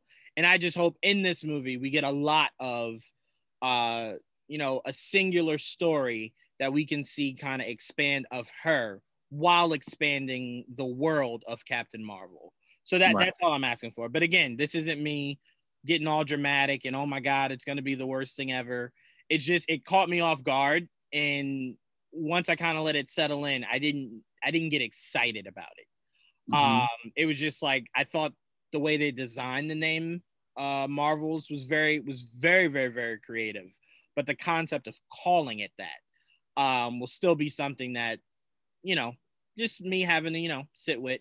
We got Wakanda Forever. For Black Panther movie. I love that title. I'm completely okay with it. Clearly we knew that this was a detour, probably from what they were actually going to do. Had Chadwick still been alive, God rest his soul. So to me, whatever they called it, I would have been fine with, because I consider it to be a placeholder till they actually figure out what they want to do. I'm very much still, you have to recast T'Challa. A character cannot die with the actor. It just can't. It's a legacy character, in my opinion. So to me, it's like that's why I think bothers me a little bit, Joel, because it's like a lot of people are supporting the idea of like, no, you don't recast them, you just retire the character. And I'm like, yeah, I don't like that. I think people forget when Heath Ledger passed, no one said, we should probably never do the Joker again. No one said that. And I'm like, I don't understand why it's any different here. It's not like Heath Ledger was a shitty person. So you can't say, well, it's because Chadwick was such an amazing guy. They were both great men that passed well before they should have. So to me, it's like you continue the way you continue the legacy is to continue the character. You just have to do it justice. So to me, I very much want to see T'Challa in the near future. I don't want a replacement Black Panther that they use for the remainder of the MCU run. I want another T'Challa. I agree. I 100% agree. It's just not going to happen. But that seems to be, what they're not going to do. They said they're not going to recast them. We got to live with it. I don't like it. I mean, like, I 100% agree with you. I don't believe a character should die with the actor, especially such a young character. They've just recently introduced not long ago and has died already twice in this goddamn universe. So it's just I've made my points. I would recast him, but I've already moved on to to the fact that, hey, they're gonna not recast him. They're gonna replace T'Challa. They're gonna kill off T'Challa, and we're gonna have a new Black Panther. And it's just a matter of who, and that's what we don't know yet. Will it be Shuri? Will it be someone else? I've come up with an idea of my own that I'm all for, because there's only been one other Black. I mean, there's been two technically. Shuri was Black Panther, and of course, Casper Cole was Black Panther, and that I have a way of bringing in Casper Cole that makes sense. But if that's what they do, I'm down with that. If they haven't, they go in a different way. I have to live with that, but we'll see. Yeah, I respect that. I will very much not hate watch it, but I will very much watch it in protest. If that is indeed the case, that at no point they ever decide to just recast T'Challa. I get them saying it now because you're still in the freshness of it. Like he didn't pass like years ago. So I get it. I get right now the decision being for this one, no. Anytime soon, no. But if the entirety of Black Panther going forward for like the remainder of my time on Earth is that there is no other T'Challa, I very much will watch it very, very angrily. Because to me, you don't do that. And it sets a crazy precedent. And we don't know how the world works. So inevitably, if it happens to someone else, I'm not even going to give an example, but if it happens to someone else, you retire that, and it's like, Chadwick was an amazing man. Heath Ledger was an amazing man, but literally no one on earth said, we can't do the Joker anymore because Heath Ledger passed away. Yeah. Legit. No one even thought about it when Jared Leto was cast. No one even thought about it when Phoenix was cast. So yeah. But those are at that point it was different universe. You know what I mean? No. I get you. I do understand that is a fundamental difference. It was going with a completely different Batman. So it's different. It's not exactly the same. This is within the same universe. And again, I still agree with you. I think they should. Because the character shouldn't suffer, for real life situations. You know what I mean? Right. And I totally agree with that sentiment, but I'm with whatever they want to do. I mean, I'm not going to like it, but I'll get over it. As long as I don't want to lose a male Black Panther so soon. You know what I mean? Oh, So I don't mind Shuri taking over, but I would also like a male replacement as well, you know? Yeah. And like I told you before, you know what team up I wanted now that you have the rights to Fantastic Four and X-Men. We already got rid of one of the founding members of it. So I'm like, yes, could you just replace T'Challa with any Black Panther to do the Illuminati? Sure. But would I like you to stick to who was actually in it? Yes. So to me, it's like there's so much you could do, so much that has to be done with T'Challa for us to just say goodbye to him so abruptly. So, but anyway, Guardians of the Galaxy 3, that's it.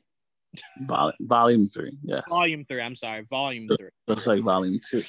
I was just about to say, I love that. I love how James Gunn's just like, I don't need a complex name. Like, it's already a long-ass name as it is. That's true. Maybe that's why he thought that. If it is, it's genius, because I tell you right now, Guardians of the Galaxy, Quantum Physics, whatever the hell would be just like, guy, why? Like, just call it G on G something. Like, don't, it's just long. But obviously no details on that. Just a year, and it's 2023, I believe. Yeah, I have them all if you want. Oh, yeah. I'm sorry. So for just go over what we've done so far. So Guardians, the Marvels, and Black Panther. Go ahead and give us the dates. It's loading. Hold on, give me a second. Oh yeah, you want me to keep talking, or is it coming? It's I got it. Nah, damn it. Okay. I don't know why it takes so long. God damn it! You know what the problem with these smartphones? I swipe up and it goes fucking right. Why does it do that? I don't know. Smartphones are never smart when you need them to be. No, not at all. And it's worse when you're looking for something, because then it makes you start from the beginning and you're like, you're a cocksucker. It is the worst feeling. It's the worst feeling of like, oh man, I want to show you this. And it's like, all right, I'm waiting. And it's like, shit, my phone lost it. Like, hold on. Yeah. I got to do it again. It's super bugging right now. It won't fucking load. Our page. I wrote it all down for this specific reason, but being a bit. Hold on. Let me see if I got it here and my All right, then. Let's see. Nope, I don't even have it up. Oh, I got it. Finally. Got it? Fuck. All right. Holy Jesus Christ. Go ahead and give it to us. All right, we'll start. I want to start from the beginning, so I'm gonna start right from the top. Starting in 2021, like we already know most of these dates, but just for a refresher, this whole new trailer that Marvel dropped gave us all the date, at least most of the dates are all the upcoming movies until the end, where they gave us a teaser and no date. So it starts obviously with Black Widow. These are all just movies. It's not. There's no Disney Plus. This is all movies. Yep. So. This is all about going back to the theater. So Black Widow, July 9th, 2021. Shang-Chi and the Legend of the Ten Rings, September 3rd. And really quickly, because I don't want us to skip over it. We got a little extra snippet from Black Widow. We did. A little extra snippets from Shang-Chi. I just wanted to bring it up in case you wanted to talk about any of those little short snippets. I do. We'll come back to it, but I want to talk about it. And then a little snippet of Eternals. That was awesome because we've been waiting forever to see just anything. So that was cool. Still was nothing. It was very, very little, yeah. Hopefully we get more. Obviously, we have it's Shang-Chi and the Legend of the Ten Rings, September 3rd, 2021. Eternals, November 5th, 2021. And Spider-Man No Way Home, December 17th, 2021. So that's all of 2021. 2022, we have Doctor Strange in the Multiverse of Madness, March 25th, 2022. Thor, Love, and Thunder, May 6th, 2022. Black Panther, Wakanda Forever, July 8th, 2022. And The Marvels, November 11th, 2022. And we finally got movies for 2023. I've been waiting forever. We finally have some confirmations.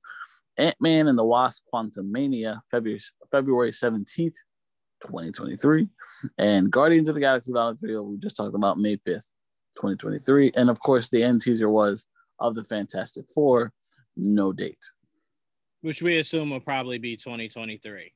We would assume probably finishing out the year or something. We don't know yet 100%, but that's what it seems. I mean, we can assume, Joel, there's something that happens in the course of these, what, 6 movies you just named, not including Fantastic Four, that leads up to Fantastic Four. So maybe they're just waiting. They're just waiting for that. And you also have to wait until the guys fucking finish production on Spider-Man.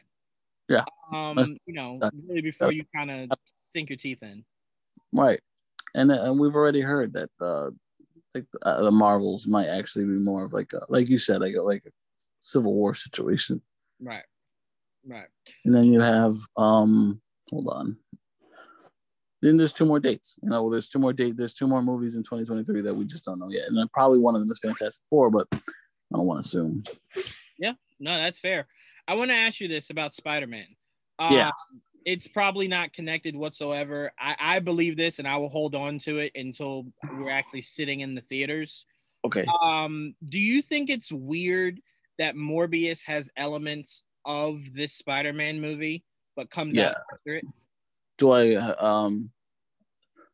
Okay, so my real question is, I'm sorry, I apologize because that was not a question. My real question is, I believe Spider-Man won't hold that date. Do you think it'll hold that date? Well, the date was different. It was December 25th, and then when it comes up today, it says December 17th. So yeah, you're right. It moved. It moved up. But do you think that's weird though? It's weird, maybe, but I don't think it.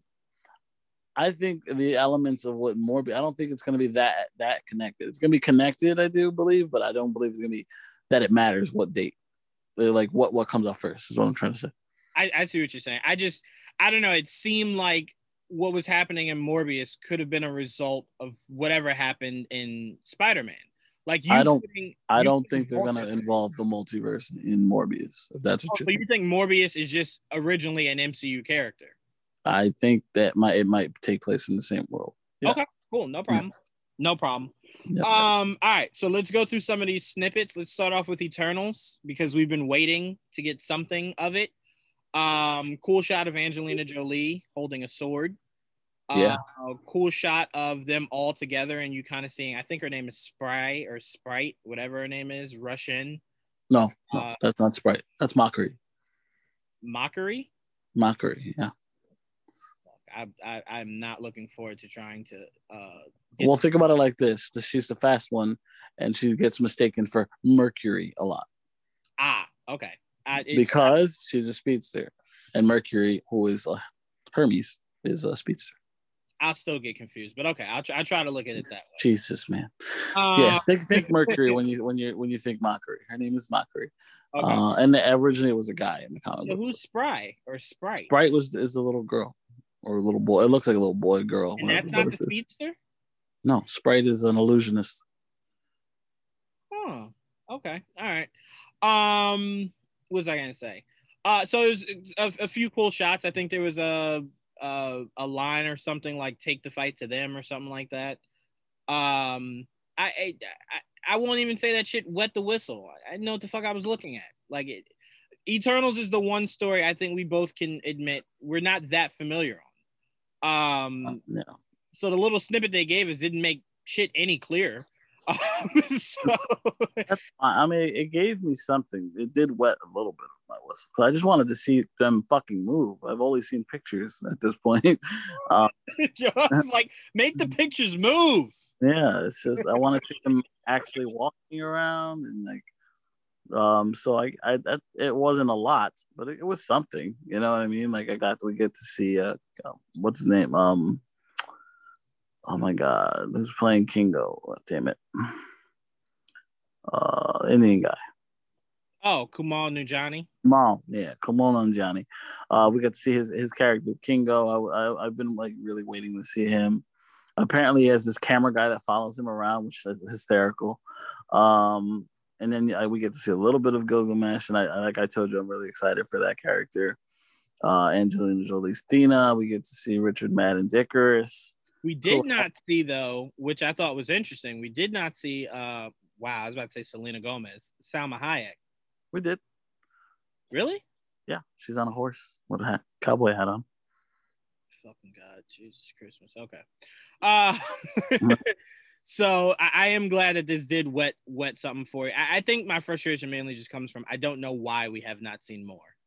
Yeah, well, I think we will be seeing more. This is just the beginning, obviously. Like the fact that Shang-Chi gave us a trailer and that movie doesn't come out any closer than Eternals does, and we got a full-length trailer for that. Why the fuck are you making us wait? It's done. Yeah, those two months apart. I told you. I think you said it last week. I think they were just waiting for her to get her Oscar. Put her in front of the movie, so it's only a matter of time, you know. Yeah, I think we did say it'd be like a week or two before they probably. We got something tomorrow, honestly, because they just dropped that little teaser today. Yeah. So if it does, holy shit, Joel, we spoke that into existence. So that was good for Eternals. Me and you do very much believe Eternals is how we will get mutants. So this movie does have long-standing. I do believe, it will probably play a factor in that, yeah. Yeah. So definitely can't wait to see how that all plays out. We did get a little extra from Shang-Chi. Yeah. The more I see this, the more I am getting really excited. I'm excited. You know why? Same reason I love Batman so much is just seeing a guy with no powers go and do his thing. You know, I just like, how is this guy so? Let me ask you this. AJ brought this up, and I vehemently disagreed with him, but I'll let you be the deciding factor here. AJ believes they very much will give him the powers that he had in the comics. Do you believe so? Which one? Like the cloning ones? No. Well, I think he was saying the cloning ones. I think he was saying there's something with fire or something like that. Whatever powers he had in the comics, do you think they'll give him any powers? I hope they don't give him any powers, honestly. No, I don't want him to have any real powers. Not even the shadow clone ones. I don't even like that. I don't want him to. I don't really need to see him have shadow clones. I don't want him to have powers. I think that's what makes him cool. He's the master of kung fu. Like that's all I need, you know. To me, I'm fine with it. It's just all about how they use him going forward. Maybe his staff has powers, you know. That's different. But no, that's fine. But to me, the biggest thing that always bothers me, and I know they did it in the comics. I know, I get it. But to me, it always depends on who you fight. Like watching fucking Black Widow and Hawkeye be able to use fucking bow and arrows and bullets to stop aliens will always bother me. Well, that didn't bother me because they're not invincible, those aliens, as long as they're not taking down that big worm thing with a bow and arrow and guns. Yeah, so it, like I said, it all depends on who, you know, where you use Shang-Chi going forward. Like if you put him in an Avengers movie, you know, whoever you're taking down. To me, it just all has to be believable. Even though this is all fantasy, get away with Hawkeye and Black Widow, you can get away with Shang-Chi. No. Go ahead. I'm sorry. No, because I'm just saying he could probably kick both their asses. That's what I'm trying to say. Oh, 1,000%, yes, he could. But that's what I'm saying. That's what watching that Avengers movie was just like. Oh God, you could use so many other people. Anyway, but I am really excited for this, and personally, I'm with you. I don't need powers. I don't think they would give him powers. I don't. He's not known for having powers, so it's like, why? You know, it's to me, it's. I think it takes away from it because to me, if you're giving the Mandarin his rings, right? Mm-hmm. I don't necessarily need magic on magic or powers on powers. Mm-hmm. I would like the idea of knowing he has an uphill battle to climb because his father legit has all the powers. And it's right. Like, what are you going to do with a fucking staff? Right. You know, and seeing how you're able to get the job done. So to me, I love it. You know, and like you just said, it's why we love Batman. Seeing Superman, Wonder Woman, Flash, and Green Lantern prepare to fight fucking gods, and Batman builds a suit that can fight gods is awesome. Knowing that, like, all right, well, if Darkseid kind of gets through this, this suit, he could probably just crush Batman's head. You know, so it's like I like the idea of that. I like the idea of the uphill battle, the David versus Goliath. Right. So if he never gets powers, I'm fine with it. Right. I don't need to see him go by. Him being the master of kung fu is more than fine with me. If he's known as the greatest fighter in the universe, at least in that world, I'm down. That's fine. Yeah, I tell you what, there's not when Bruce Lee was the biggest thing out, There's a lot of people that would probably tell you there ain't nobody that can stop Bruce Lee. Superman, Green Lantern, nobody could stop Bruce Lee. So why not give us a character like that in the MCU to where you're like, he maybe could beat his ass. Like, even though he has powers, he probably still could beat your ass. Yeah. So that Shang-Chi should be a feared fighter, and that's, you know, that's all I need from him. Yeah. And like I said, if the staff has powers or some shit, I'm cool. Wi-Fi isn't set up. Yeah. Hold on. The help section of your Alexa app. Alexa being a bitch. I gotta fight with her. Alexa interrupting our show. Why not set up, but apparently got unconnected. Weird. And Joel, just to bring a little bit more clarification to what we were just talking about with Shang-Chi. If someone wants someone who's a master martial artist to have abilities, you'll get Iron Fist at some point. So there you go. Exactly.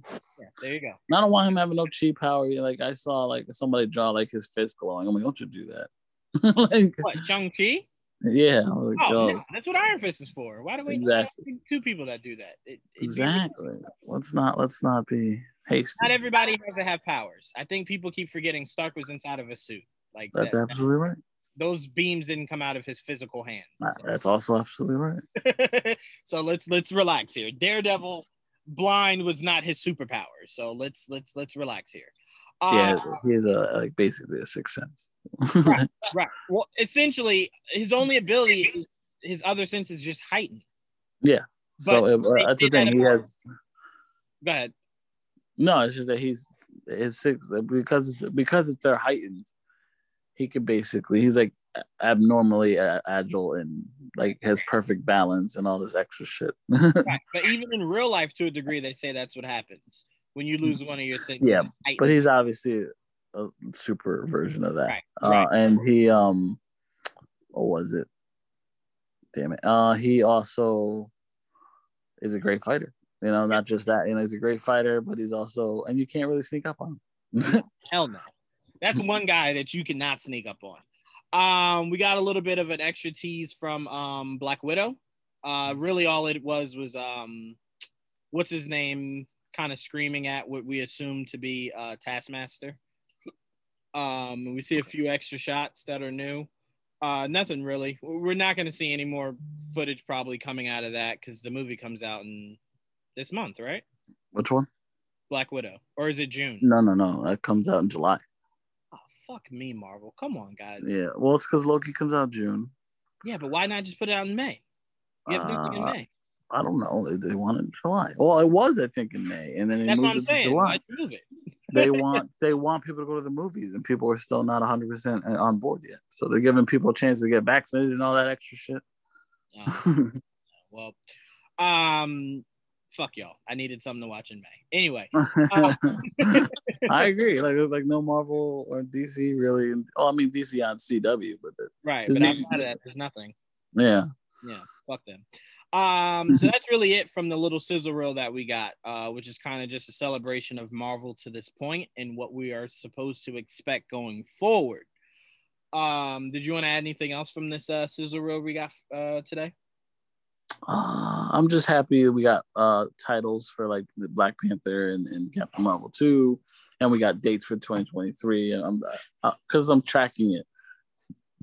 It's nice to finally get some answers, even if we didn't get all the answers, you know. Right.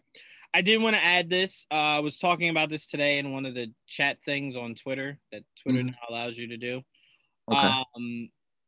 A few people were talking about their excitement for. They assumed from what Alfred Molina was saying that it confirmed their belief of getting Andrew and Toby.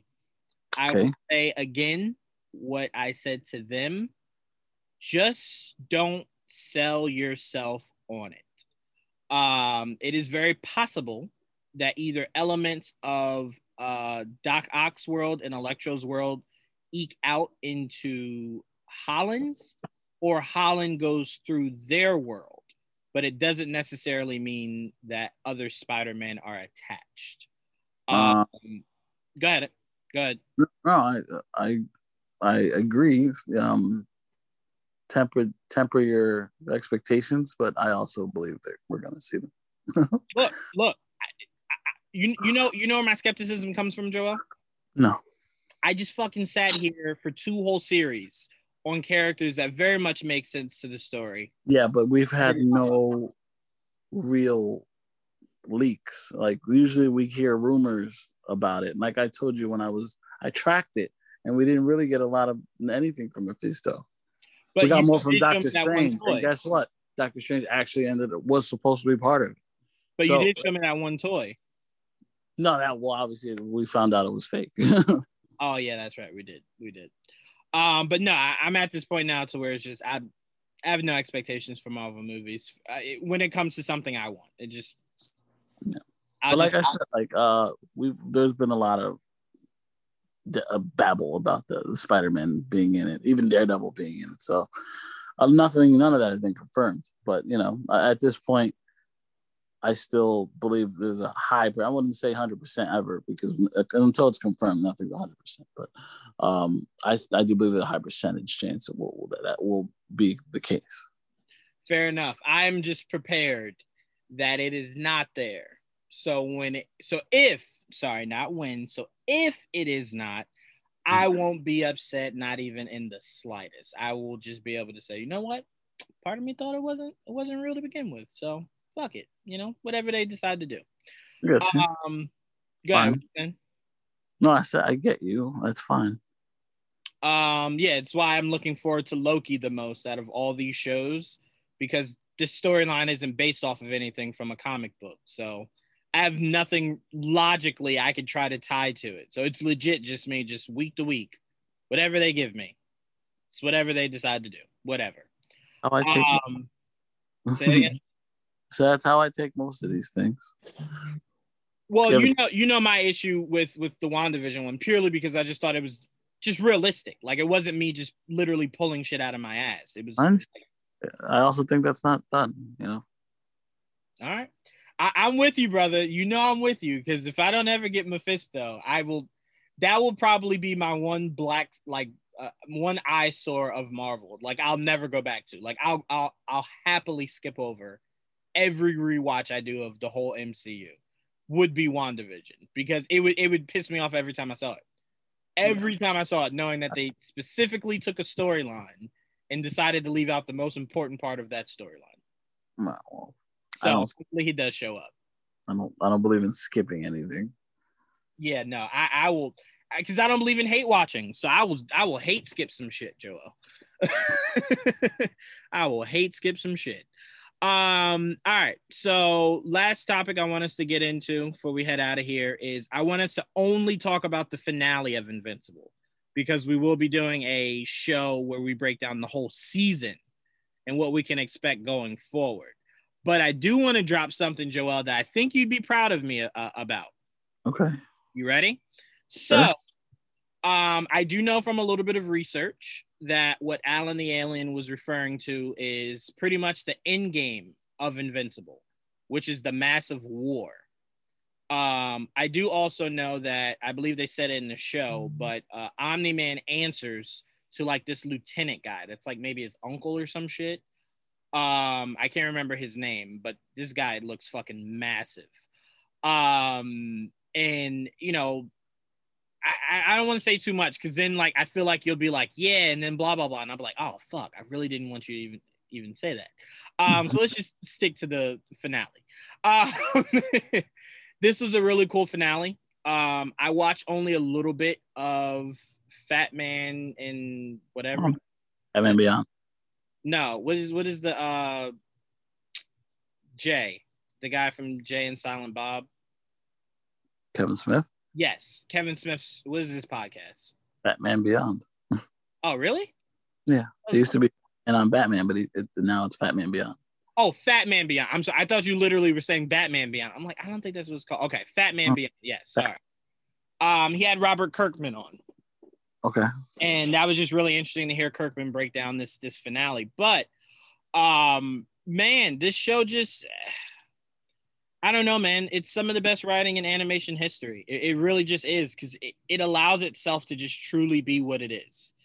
And for Kirkman to say there were elements of this show that they didn't even do, that they did in the comics. Like, he was giving an example of, in the comics, it was this one school teacher. It was Invincible and them school teacher whose son died because of like these bullies or some shit. So like the teacher was like killing off bully types in the school or some shit. Like, does that sound familiar to you? Vaguely. Yeah. He pretty much said it was a storyline he was not going to bring into this into this show. So I can understand how it's vaguely, but I loved it, man. I loved every ounce of it. And let me just say this before I pass it to you for your thoughts. What I love most about the show is I don't think, because we're so used to like a Justice League where Superman always wins, Batman always wins, Wonder Woman always wins, Iron Man, Hulk, so on. I don't think there's been an episode Mark hasn't gotten his ass whooped. Yeah, it's more like Spider-Man. Yes, exactly. And I think it's what made me fall in love with the show, because it's like, I remember the moment where he's getting dog walked by like that lion character inside that building. Battle Beast. Battle Beast. Thank you. More Battle Beast. I remember saying to myself, watching it, like, oh man, he's about to power up and whoop him. And when he ultimately almost died, I was just like, oh my God, this show doesn't work like normal superhero shows or superhero anything works. Not really. He just got dog walked, and that's the end of it. Like, there is no he powered up or found the strength and defeated the bad guy. No, he got his ass whooped. So to me, that's what I loved about this finale, to where his dad's kind of just like, I am way stronger than you could ever imagine being, and I'm going to utilize it at every point. But Joel, I'll pass it on to you, man. What were your thoughts on this finale? It was amazing. It was so cold. Like his father beat the shit out of him and killed so many people so callously. And just because I saw it in the comic books doesn't mean it did. I mean, seeing it in motion was like terrifying. You know, it's one thing like in still panels, but to see it like, oh my God, I felt every punch. It was crazy. But it was such an amazing finale, because it didn't, like you said, it didn't end the way you think it was gonna end. He got his ass whooped and lost. You know, his father flew away. Now he beat his son so bad he felt bad. Like, that's how bad he beat him. That like he saw his feet all fucked up, and you know he had to change. And that's how it happened in the comic. Same thing. I didn't like going in. I knew that he beat his ass and then flew away. Like I know where he's going, and I know what happens later. But it's just different, you know, seeing it come to life, you know, in a way through the animation. And I really love the animation on Invincible, and they do a really good job. But the voice acting is amazing. Yeah, I said it talking to AJ and them. I think I said it.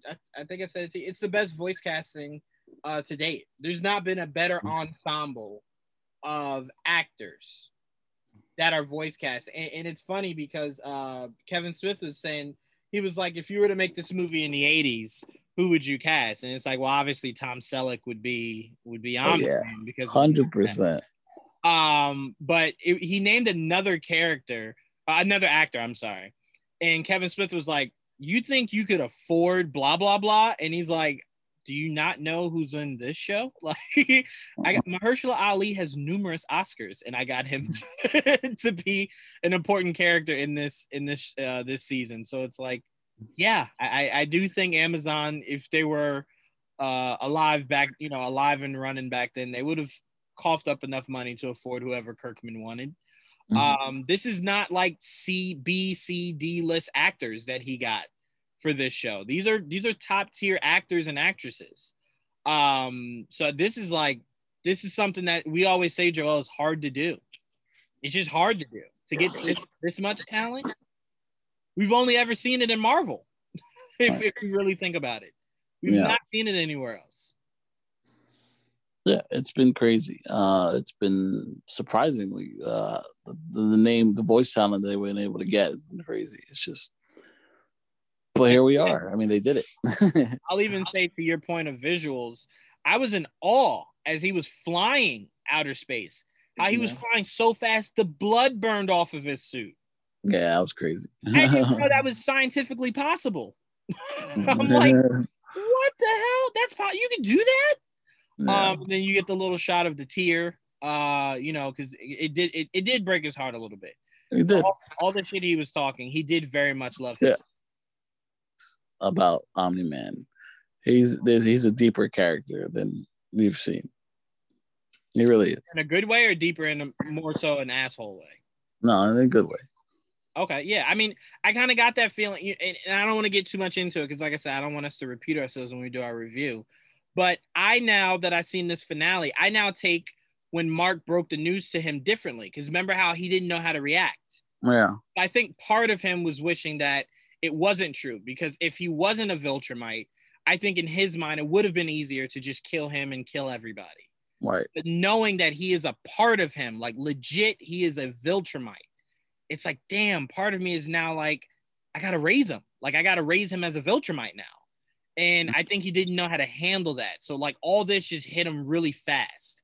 And that's why he was so aggressive throughout the season, because it was just like, fuck, I got to care about this kid. I really was hoping. He never got the powers. I rip his head off. I move on to the next planet. But now you have to actually care for him. You know, now in the eyes of a Viltrumite, he's your son. He's not just a regular human. So, to me, I took that differently now. And don't worry, anyone listening, this is not, I've not read the comics, so this is just me speculating. But that's how I took that. So to me, this was a beautiful way to end it. And I even loved how Alan the Alien's like, all right, you know, what are you going to do now? And it shows all the chaos coming, all the chaos coming. And he's just like, I don't know, finish high school. It's like, oh, you have no idea, Mark. No. You have no idea what's coming your way, buddy. People that don't know what's coming don't know what's coming, because it's gonna get crazy. That's what he keeps. That's what he keeps. Even in Steven's video where he was announcing that they got renewed, where he was just like, "We're gonna get crazier," and Kirkman's like, "Oh yeah," and it's like crazier than a guy telling a lady to hold on and then goes to lift her from rubble and it's just her arm. Yeah. Like crazier than that. Yeah. Oh my God! Oh, you have no. I mean, there's like 2 or 3 big ass events still. Like, I also know, Joel, and this isn't a spoiler because I don't even know if they're gonna do this anytime soon. And if they do, again, it exists in the comic book, so it's not like we saw the movie and then we're now spoiling the movie for you. But in the comics, there's also a multiverse of not Omni-Man, of Invincibles. Yep. Yeah. Sure. Yeah. So I can't wait to see how that might look, how that might translate. Let me ask you this to get us off of this finale so we can save it for when we actually do the review show. Do you think a studio would allow them to do half the shit they do in animation for live action? Like, we know they greenlit a live action or working on it. Do you think they'll allow them to be this violent? I don't know. They went pretty dark. Like, they went all out in the animation. They didn't hold back. So, right. I mean, after seeing this and seeing how popular it is, maybe they will. Who knows? Because AJ said to me, well, look at The Boys. I'm like, AJ, that's different, man. That's so different. There's also... Say it again? Amazon. No. I mean, The Boys' violence is still nowhere near the violence of Invincible. We legit watch him rip a head off, squish a head, rip someone's heart out, cut a body in half. Yeah. So it's like, no, I think the worst The Boys did was like, he like eye lasered someone to death, or, you know, a head exploded, but it's the violence in that is nowhere near. Boys is pretty violent. Yeah. But I mean, so sure. I like, it's not as violent, and it's easier to pull off that kind of violence on animation, 'cause you don't have to fucking pay for all that blood and all that shit. But I think if it was a series, you have a better chance. About a movie, about superheroes, it might be harder for a studio to accept it. But I don't know. I want to say no, but you never know these days. Yeah, and I'm sorry. That's what Kevin Smith was saying. Sorry, he was saying how technically, if Robert Kirkman wanted to, he could. Well, obviously, Kirkman made the joke that Steven obviously can't be an 18-year-old or a high schooler. But majority of this cast, you can just translate to a live action. You can, yes. So that's what makes this project really special, because it's like you only would have to change some elements of it. Like, clearly, you're not going to have what's his name is Omni-Man. Clearly, for so many different reasons. Mm-hmm. So let me ask you this. Are you more so on the Henry Cavill or no, not Henry Cavill. John Hammway for Omni-Man. Yeah, I like John Hammway. I think the only reason Henry Cavill works for me is because in Mission Impossible, he had that mustache and it worked. I never thought it would, but it worked. Yeah, but he's too young looking for me. Oh, okay. I see what you're saying. Okay. I mean, I think they could clean it up, but I do get your point. John Hamm would be legit. You don't have to really touch anything up. He just looks it. Get someone that looks older. That's all. Yeah. No, I'm completely with you. And we all can agree on who we'd want Invincible to be, right? Our boy, Ryan Potter. Yeah. I casted him months ago. Yeah. When I was doing the image thing, remember? Yep. No, you did. You were way ahead of the curve on this. Mm-hmm. But that's because you knew of Invincible before the show came out. Mm-hmm. Right. So you probably always had an idea on what you would like him to look like if they ever brought it. Once they cast Steven Yeun as the voice, I was like, I think, yeah, he probably could be Asian. So, all right, who can? Steven Yeun's too old now. It's that live action. So like who fits the age wise? Like, Ryan Potter would be great. He looks young enough. He's in mid-20s or whatever. He can play a teenager. And Joel, if Invincible live action is successful around your third movie, or if it's a series around your third or fourth season, if you decide to do a multiverse of Invincibles, it would be dope to see Steven Yeun come in as Invincible. Clearly not your main Invincible, but one of the oldest ones. Yeah. You could definitely play around with that. But yeah, this show is gold. Robert Kirkman, I believe, has done a way better job with this than he did with Walking Dead. Walking Dead is something that I probably wish would have stopped being made, I don't know, 4 seasons ago. But Invincible is something that looks like it has the legs to really go. It's finite.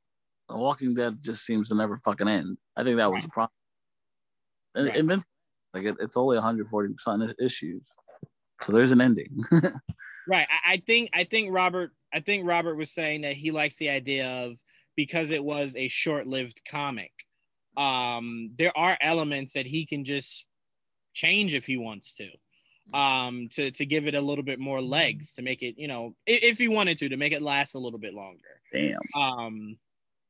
But again, I'm along for the ride. I can't wait to see it. And if it's great, I can't wait to see how it this was great. So I can't wait to see how it translates into live action. So bravo to them. And I cannot wait to see how this all plays out. As far as recommendations of shows to watch, I highly recommend everyone to get ready for Mars Jupiter, or whatever it's called. The Josh Duhamel show on Netflix. Jupiter's Legacy. I don't know where the fuck Mars Jupiter. I don't know where that came from. But no, it looks really, really, really, really, really good. And once I saw that it was from the mind that brought you Kingsman, it was just like, yes, I am here. I want it. Is there a show you're putting up for recommendations for this week? Is that what's coming out this week? That's awesome. Yep, comes out this Friday. Okay, that's awesome. Remember, that's this Friday, and then Army of the Dead is next Friday. Oh, that's gonna be good too. Oh, it's gonna be. I mean, we don't have Marvel, or DC, but we definitely got some good. Yeah, we'll get through May for sure. We got some stuff to get us through May, and remember, Bad Batch is tomorrow. Word, that's right. That's my wallpaper right now. Me too. Oh my God, me too. Yeah, it's awesome. So I guess I'll throw out Yasuke because. Yasuke. Because it's really, so far I only seen one episode, but I really liked it, so can't wait to finish. It's really fucking not what I expected, so I'm looking forward to it. I'm actually 2 episodes in. Lakeith Stanfield is doing a pretty good job. I'm two episodes in. I think I'll get back into, because you know what it is. I know what tomorrow is. So I've just been spending this weekend with nothing but Star Wars, you know, to kind of get through the hype of tomorrow. So I think after tomorrow, I can get back into other stuff. But yeah, I've been going through my rewatch of Star Wars. So that's kind of where my mind, it's why I've only gotten through two episodes of it. But also remember, Joel, we got Jupiter's Legacy. You said it's called, right? I almost said Mars again. Jupiter's Legacy this week. Yeah. Army of the Dead next week. And guess what's the week after that? What's that? The final season of Castlevania. Yay. So, yeah, look, every week we got something there. Yes, sir. Yes, sir. It'll lead us right up into Loki. So we'll be good for the month of May, for sure, for sure. Muy bueno. But that's all me and Joel got for you guys. We love you guys so much. We potted through the first half of the next game, but we will not. A hell of a fucking first half. It was interesting. Right? I mean, I'm watching this first half. I'm like, I think we're better than I even think we are. I agree with you on that.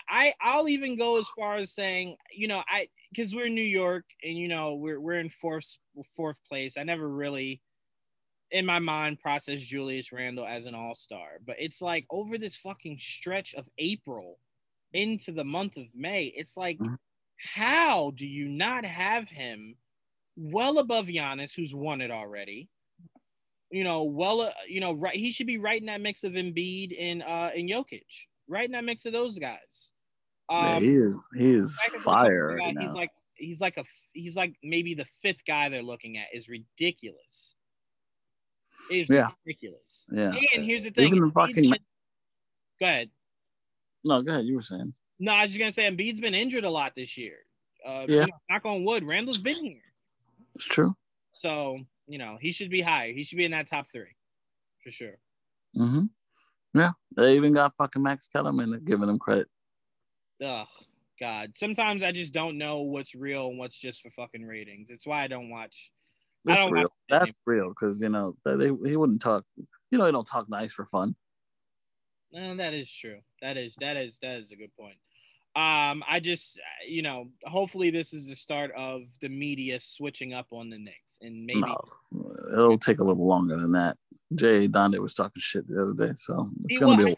I just saw the tweet, and I'm like, how do people just wake up and decide, like, hey, Knicks fans are enjoying their team doing well. Let me go shit on them. Why? Yeah.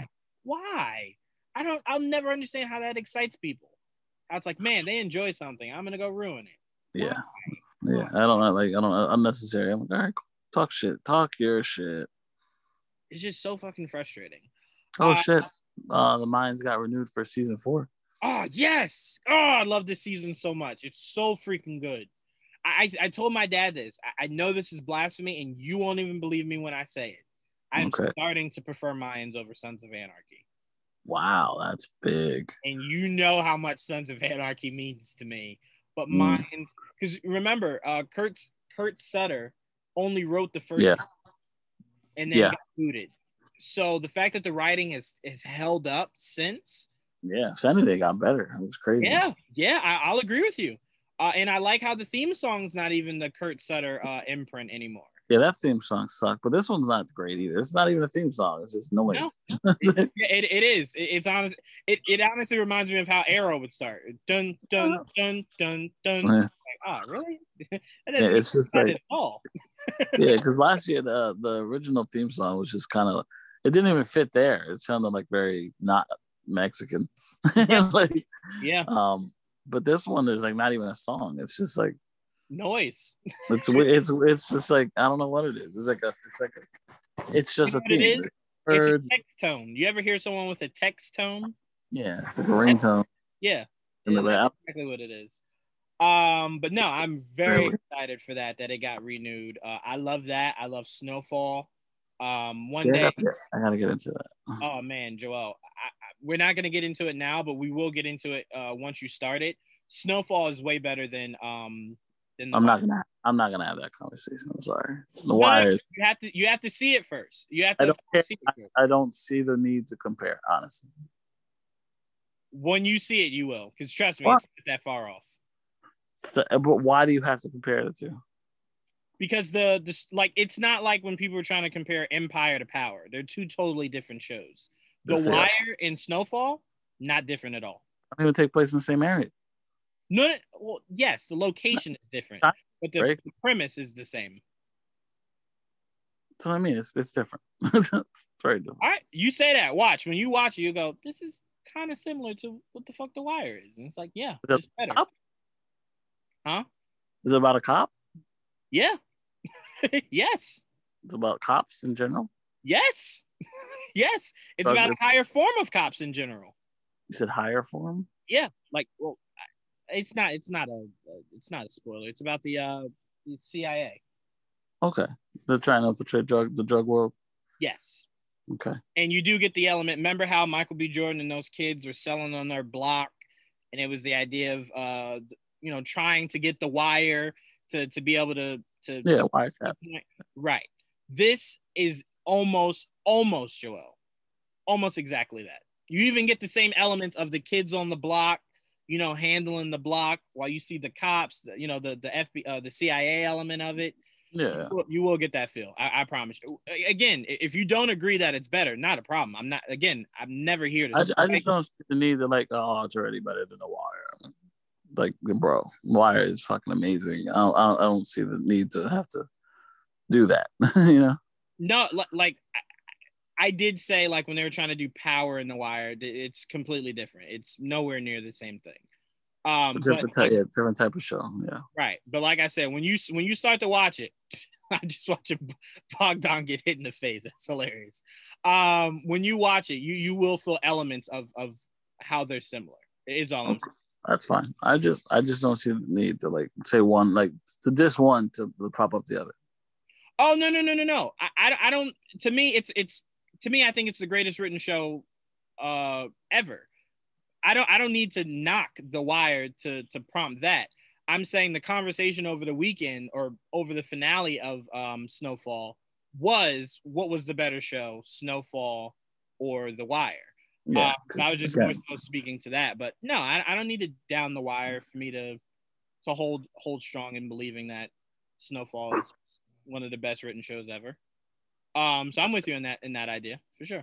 Yeah, that was the only thing that was frustrating me because I was like, I don't see why you gotta compare the two. I don't understand.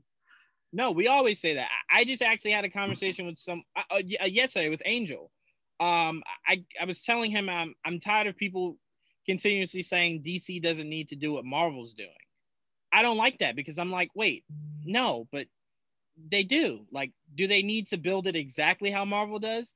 No, but we want continuity, and that's what Marvel's doing. So yes, there are some semblance of what Marvel's doing. We do want to see DC do. And I'm like, the more you keep saying you don't want that, the more they keep doing the stupid shit they're doing now. So stop saying that. We do want consistency and continuity. You want that? Why wouldn't you want to see what Marvel's done with DC characters? Exactly. You're lying to yourself at this point. Exactly. And I hate when people try to disguise it with, well, I don't need it to be the comedy like Marvel. Well, then say that. Don't say you don't need it to be like Marvel, because you do want it to be like Marvel. You want it to be this massive success of one large continuity. Absolutely. That's different, Yeah. So that's what you say. I it really shakes me to my, because I'm like, the more people say that, the more Warner Brothers is somewhere in a corner going, oh, so you don't want continuity. Great, because I wasn't going to give you any of that shit. So we're going to give you a multiverse. Yeah, we're going to give you a multiverse with no continuity. And it's like, you guys got to stop saying stuff. They are listening. And they stop saying it out loud. Just think it. Think it in your brain. But all right. This has been Much To Do About Nothing. I want to thank Joel for joining me. I want to thank you all for listening. Please share your thoughts on the latest episode of Batwoman, your thoughts on Invincible, your thoughts on NFL draft, your favorite basketball team. Comment in the comment section. Share your thoughts with me and Joel. Let us know what you guys think. Please do, especially if you disagree with anything we said on the show. We always love a good debate. So let us know. Well, Javon does. I don't talk. No plans. Joel will bounce off. He'll just do it really politely. I will be. But no, thank you guys for tuning into an all new episode, and we will see you guys next week. Make sure you stay tuned for Figure It Out this week. And I am doing a special live show of May the Pod Be With You for May. And also with you, Jordan. Oh, thank you. So I am doing a live show with a bunch of other geek groups. God bless you. Star Wars. So, hey, I got to do something special for Star Wars. You know that's my baby. Got to give it up for Star Wars. Yeah, I know. As long as you admit right now, it means more to you than Batman. I will never. Why do you trying to get me to say that, Joel? Because you've said it before. I just want people to know that it's true. That you've said it. It's not true, Joel. Batman is. I mean, it's like choosing your favorite child. I love them both equally. I mean, I've heard you say it. I just want to want it on the record. Maybe I love whatever kid came first, but I'll never admit it out loud. You have admitted it. I just want you to do it on podcast. As long as I have not done it where you could record it and replay it, it doesn't exist. So no, I have not said it. I have it somewhere in text form. I know I have to. It's okay. As soon as you find it and show it to me, I'll delete it. So then boom, it never exists. And I love it. But all right, guys, we will see you same time, same place. Till then, peace.